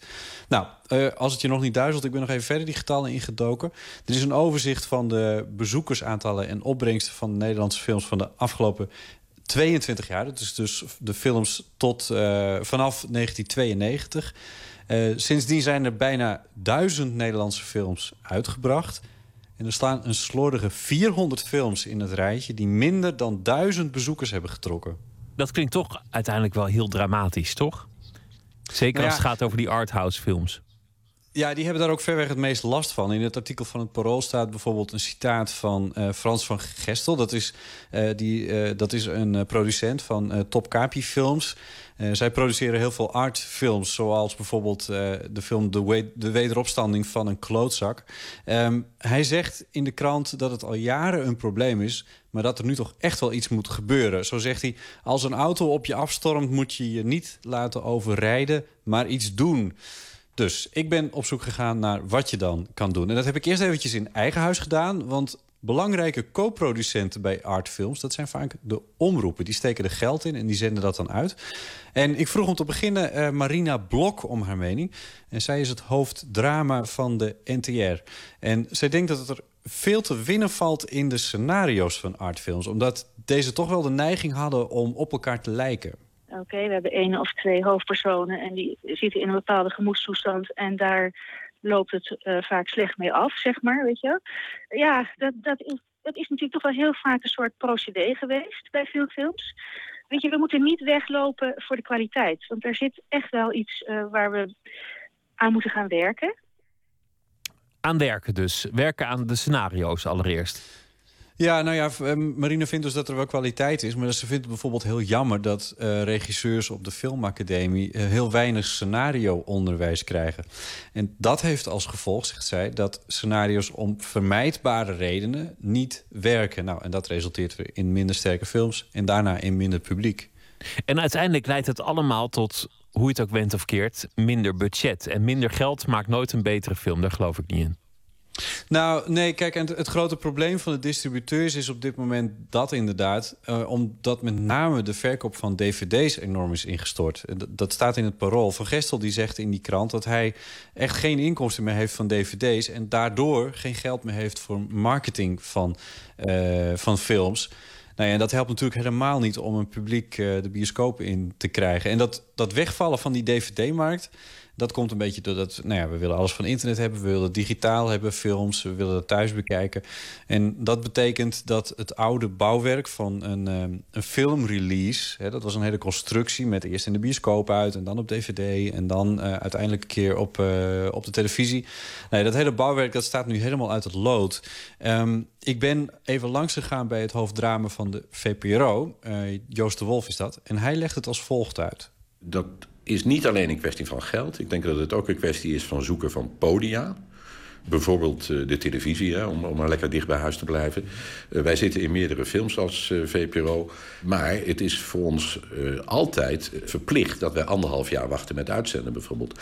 En ik kan dus, misschien... dus op het moment dat een film in de bioscoop zijn première heeft... duurt het anderhalf jaar voordat hij op tv mag komen? Exact. Uitzondering daar gelaten. Er zijn een paar films waar je maar twaalf maanden hoeft te wachten. Maar merendeels moet er dus eerst een grote uitbrenging plaatsvinden in de bioscoop. En dan mag zoveel jaar later of zoveel uh, maanden later mag uh, een omroep het uitzenden. Dat is niet altijd een voordeel. Ja, hier hoor ik dat hij dat, dat bouwwerk, zoals jij het noemde, van een release eigenlijk wel wil veranderen, Joost de Wolf. Ja, nou ja, en dat was wel heel leuk. Want daarna gaf je mij het voorbeeld van... Uh, stel nou dat we een film tegelijkertijd in de bioscoop en op televisie uitbrengen. Of tegelijkertijd in de bioscoop en online. Echt op hetzelfde moment. Want, zo zegt hij, het is gewoon een verschillend publiek. Uh, de een wil het nu eenmaal op het witte doek zien. In het groot, recht forum en met andere mensen in een zaal. En andere mensen die willen dat gewoon comfortabel op de, op de bank bekijken. Um, en als je film op meerdere kanalen, maar wel tegelijkertijd uitbrengt... dan heb je dus een voordeel bij de marketing en de PR van zo'n film. Want nu zit daar wel anderhalf jaar tussen. Hè. Eerst moet je promotie voor de bioscoop doen... en dan na anderhalf jaar nog eens een keertje de promotie voor de televisie bijvoorbeeld. Nee, het punt is er nu een klein beetje... dat die mogelijkheid er op dit moment gewoon domweg niet is. Zelfs juridisch is het al een probleem om dat op die manier voor elkaar te krijgen. Is dat niet te veranderen? Nou ja, het, het moet zo langzamerhand wel. Want uh, uh, ja, dat hele kaartenhuis dat, waar die filmdistributie dus uit bestaat... Die, uh, daar is de kaart van de dvd-verkoop zo'n beetje uitgetrokken. Ja, en dan stort dat hele bouwwerk zoals we dat nu dus zien... dat stort dus gewoon zo ongeveer in. En dan gaat dus niemand meer naar die films toe. Volgende week dan begint in Utrecht het Nederlands Filmfestival... En daar gaan ze erover praten. Want samen met het Filmfonds organiseren ze daar uh, op het festival een discussie over het onderwerp. Um, en uh, nou ja, art, artfilms die kunnen er inmiddels echt niet meer onderuit om over publieksbereik uh, te gaan praten. En dat is tot opluchting van Marina Blok, het hoofd van drama van de NTR. Weet je, publieksbereik is natuurlijk heel erg lang gewoon een vies woord geweest. Ik denk, nee, als je een operazanger aan het werk ziet, die, die is alleen maar uit op de emotie van het ene mannetje achterin die ook geraakt moet worden. Dus die zijn veel intensiever en serieuzer bezig met wat wil ik overbrengen en waar wil ik dat ze op reageren. Een debat dus tijdens het uh, filmfestival in Utrecht op uh, eh, 1 oktober over uh, ja, hoe het beter moet met de distributie van documentaires en moeilijkere films onder de naam distributie en publiek. Mede georganiseerd door het Filmfonds. Botte Jellema, dankjewel en een hele goede nacht. Graag gedaan. Jij ook, dag. Dag.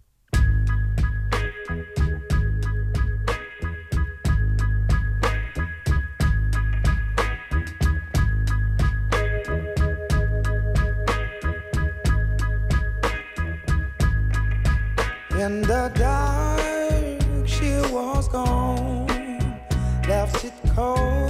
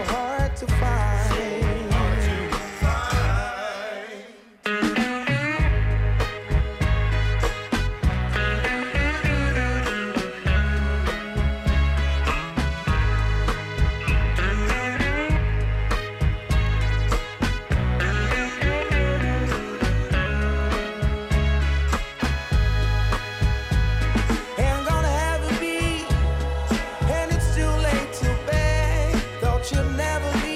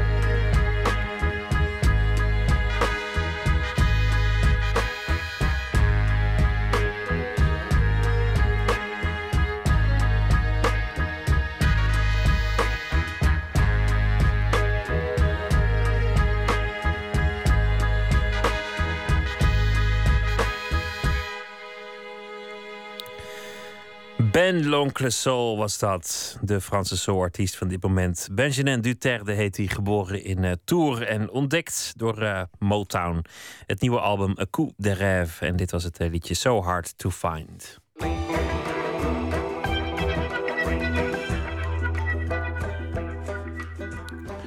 Fotograaf Edo Hartman fotografeert locaties in de Verenigde Staten die belangrijk zijn geweest bij de ontwikkeling van het nucleaire wapen in de jaren 50 en 60. Afbeeldingen uit de serie Half-Life zijn vanaf vandaag te zien op fotografiebeurs Unseen in de Amsterdamse galerie Sea Level. Twee jaar geleden kreeg de fotograaf veel bekendheid door zijn project Hier woont mijn huis. Zijn werk is opgenomen in diverse Nederlandse fotocollecties. Meerdere keren bekroond met uh, prijzen, lof en andere dingen. Verslaggever Nicole Terborg bezocht Edo Hartman in zijn studio. Ik voel me niet zozeer kunstenaar, wat sommige mensen dan zeggen. Dat vind ik altijd vrij lastig. Maar um, ik ben heel erg blij en dolenthousiast met het dat ik dat medium ooit heel vroeg heb gekozen. Omdat ik daar heel veel in kwijt kan. We zijn nu uh, op mijn werkplek in Amsterdam-Noord. Uh, is een uh, vrij grote houten ruimte waar ik allerlei dingen bouw en maak. En soms in opdracht fotografeer. En een aantal jaar geleden ben ik dit pand op het spoor gekomen. En wat er heel fijn aan is, is dat um, er ook een hele grote gang aan vastzit aan dit gebouw. Waar ik ook heel mooi mijn werk op kan hangen. Dus als mensen op bezoek komen. Een beetje een soort van mini-wereldje waar ik voor mezelf in rondloop. Een ruimte van uh, ongeveer 10 bij 10. Een uh, keukentje. Voor ons zien we het werk uh, dat, dat, mensen kunnen zien. Hè? De drie werken die bij een scene worden geëxposeerd... die, die zijn vrij groot. Die zijn 1,20 bij, bij een meter. Dat zijn er drie. En um, die heb ik speciaal voor die gelegenheid... op een vrij groot formaat afgedrukt. En wat we hier zijn, zijn, zijn de drie kleine versies daarvan de foto die je voor je ziet is een, is een houten huis. Uh, maar het lijkt bijna verbrand en, en verweerd en, en oud. En ik ben het huis uh, al heel wat jaar geleden op het spoor gekomen. Het staat ergens in de woestijn in Nevada. En dat was voorheen uh, een testgebied waar men nucleaire wapens in de jaren 50 testte. En hoe ben ik het op het spoor gekomen?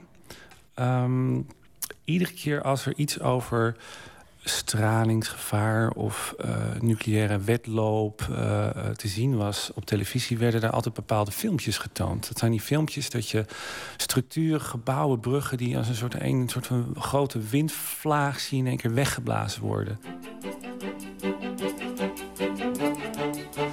En ik vroeg me altijd af waar die gemaakt waren, die films. Via via eh, internet, maar ook bibliotheekwerk kwam ik erachter dat het gebied eh, nog steeds in Amerika bestaat en nog steeds gebruikt wordt voor tests. En eh, na heel wat mailen en eh, brieven schrijven eh, heb ik een aantal jaren geleden toestemming gekre- gekregen om daar foto's te maken. En dat huis stond daartussen. Het is een hele rare gewaarwording om helemaal vanuit Nederland eh, door een woestijn heen te rijden in een militair gebied met allerlei ingewikkelde toestemmingsprocedures. En dan in een soort van half geblindeerde auto door zo'n terrein te rijden. En dan gaat in één keer de deur open en je staat in een soort van bijna meer een filmdecor dan, dan de realiteit. Ook omdat het zo intens fel licht was, wat er in die eh, heel bleek zand. Je bent naar Amerika gegaan, kernwapens. Wat, wat heb je daarmee? Ik vond het een ehm, interessant onderwerp, omdat er, daar, dat je daar heel veel over kan vertellen. Want iedere keer. We hebben laatst Fukushima gehad. We hebben nu ehm, ja, een hele rare, vreemde samenloop van omstandigheden met Oekraïne. Dat een soort van koude oorlog weer lijkt te ontstaan. Dus ehm, ja, waar er weer nieuwe spanningen. De budgetten in Nederland voor defensie gaan weer omhoog. Dus in een bepaalde manier blijft het altijd nog actueel. Ik vind het zo bizar dat eh, ja, wij als mensheid eh, het eerst waren, waren in staat, waren erachter gekomen hoe we de krachten van het atoom konden, konden gebruiken. En het eerste wat we mee deden was wapens meemaken. Dus het allereerste wat, wat, we, wat we ermee mee gedaan hebben. En daar, daarna zijn pas de tussen aanhalingstekens eh, vreedzame toepassingen ervoor gekomen. Dus ja, dit, is, een- dit is een heel divers onderwerp. Wat niet alleen zozeer over wapens of, of testen gaat... of over, over woeste landschappen... maar ook gewoon hoe we als mens met, met dat soort dingen omgaan. En welk verhaal vertel je met deze foto's? Ja, wat, wat mij heel erg eh, boeit in het hele verhaal... is dat je dingen zoals straling en dat soort zaken niet kan fotograferen... maar je dus echt met de zogenaamde, zoals het dan mooi heet... circumstantial evidence moet doen. Je moet, eh, als, als fotograaf moet ik het doen met de, de sporen die dingen achterlaten. En ik, en ik hoop ehm, ja, dat, dat als ik dat op de juiste manier eh, naar voren breng... dat er dan misschien een bepaald bewustzijn bij mensen ontstaat over dit onderwerp... of net iets langer na te denken over bepaalde zaken eh, dan, dan eerst.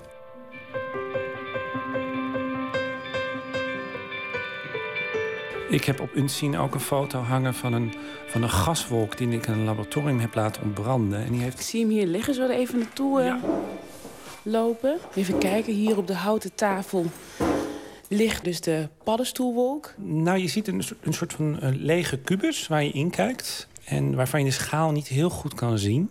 En in die kubus eh, zie je een, een, een, een vlam. En die vlam heeft echt duidelijk de, de vorm van een, van een paddenstoel. Je hebt dus niet alleen maar gefotografeerd. Je bent dus ook echt gaan experimenteren. Met, en mensen heb je erbij gehaald. Ja, ehm, dat is een, eigenlijk waar ik momenteel mee bezig ben. Ik ben vooral eigenlijk bekend in de fotografie dan een, om het documentaire werk. Maar ik had ook de behoefte om misschien ehm, nog wel wat meer te vertellen tussen de regels door. En dat kon ik alleen maar doen door dingen in scène te zetten. Landschappen, eh, plekken waar iets is gebeurd. Plekken waar de tijd stil heeft gestaan, lijkt het.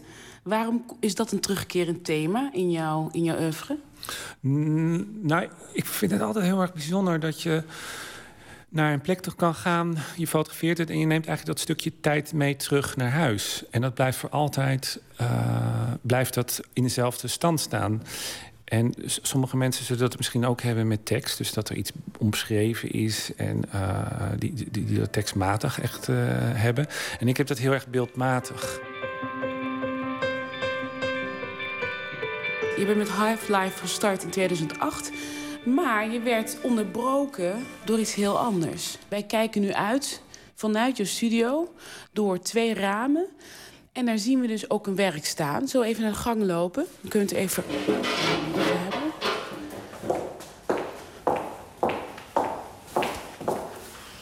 Een hele wand, 20 meter, gevuld met werk van eh, Hier woont mijn huis. In 2012 resulteerde dit in een, eh, in een expositie en in een boek. Kan jij misschien uitleggen in 1987 ben jij eh, gevlucht uit het huis waar je woonde. Maar kan je vertellen wat, het, wat dit project precies was? Nou, zoals je zegt, is, het, is dat ehm, Half-Life-project... dat ik in 2008 eh, was gestart... een beetje onderbroken door iets wat tussendoor kwam.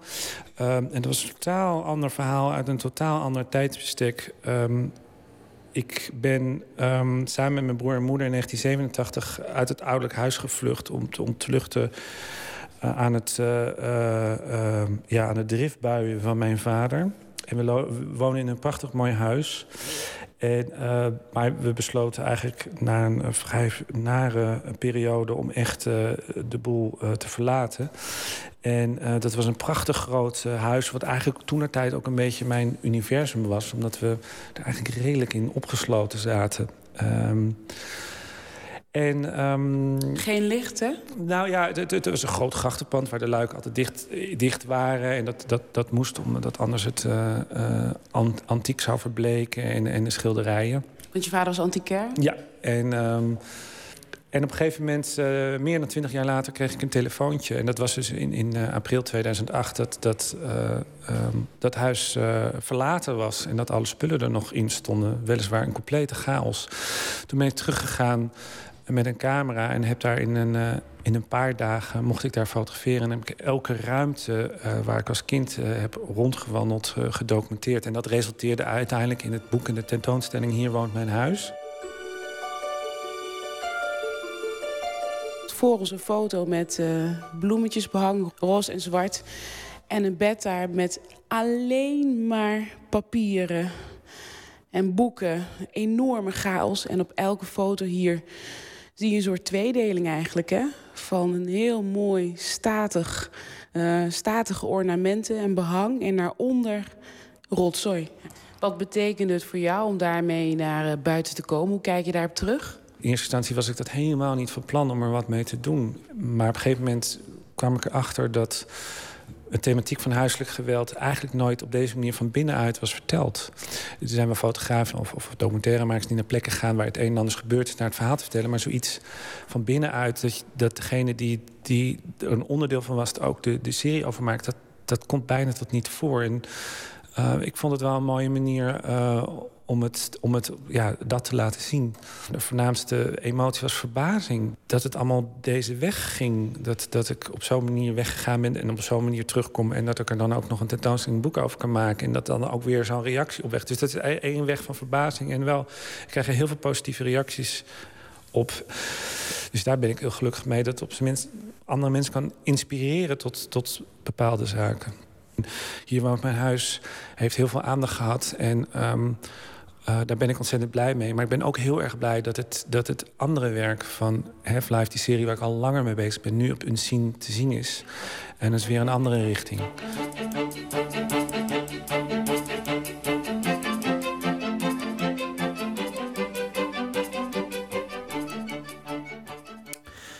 Foto's uit de serie Half-Life van Edo Hartman zijn tot en met 21 september te zien in Sea Level Gallery in Amsterdam. Een bijdrage van Nicole Terborg was dat. We gaan luisteren naar uh, The Magic Numbers. Een broer en een zus die samen een band hebben opgericht. Uit Engeland komen ze. Broer en zus Romeo en Michelle Stoddard schrijven meestal de muziek. De teksten zijn het exclusieve domein van Romeo.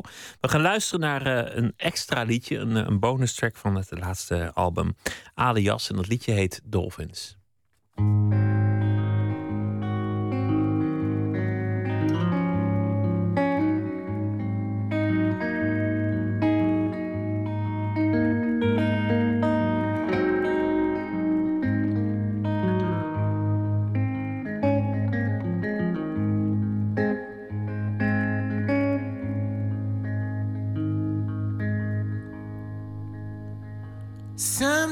I think about.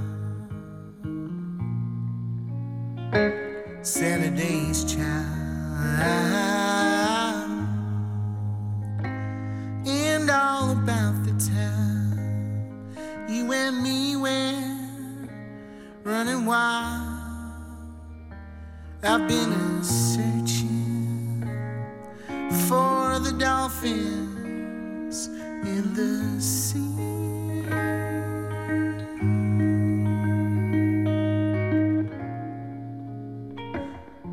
Sometimes I wonder, do you ever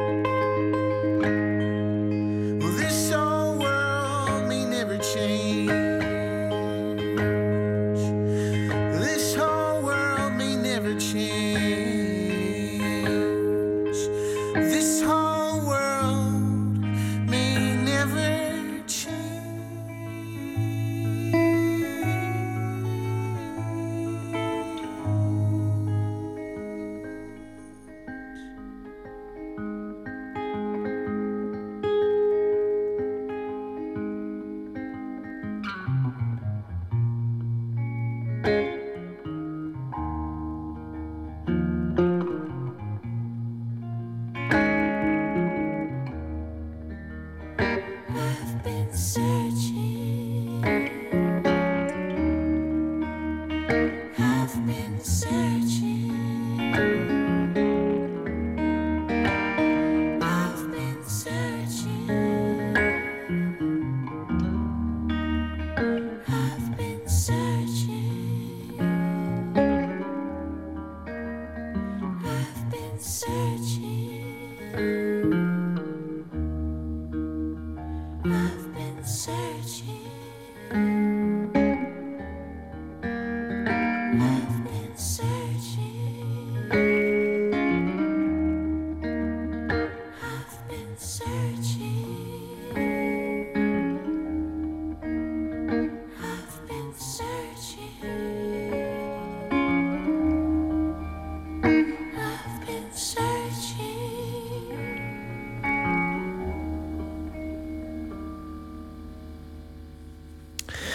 Het nummer Dolphins van The Magic Numbers. 25 oktober treden ze op in Utrecht en 3 november in Amsterdam in de Tolhuistuin.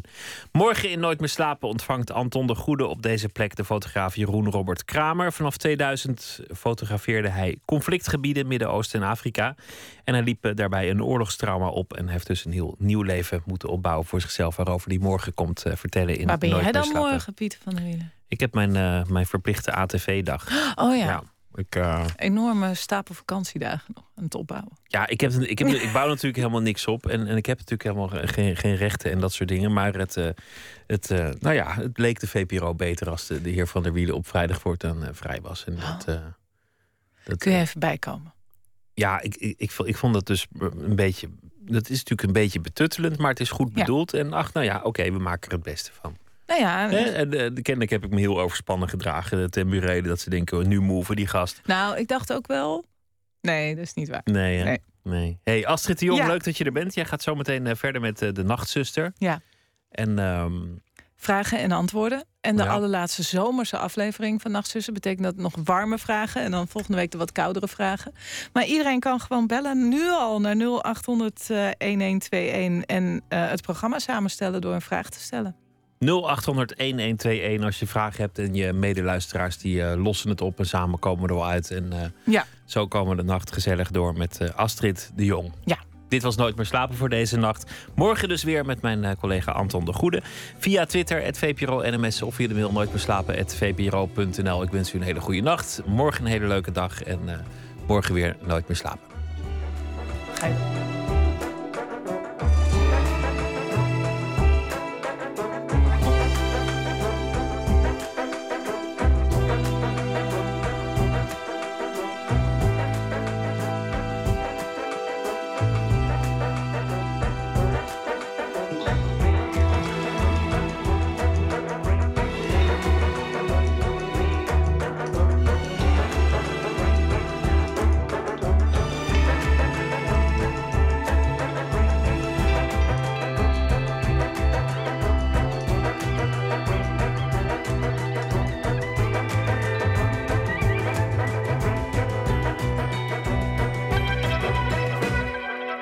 Radio 1, het nieuws van alle kanten.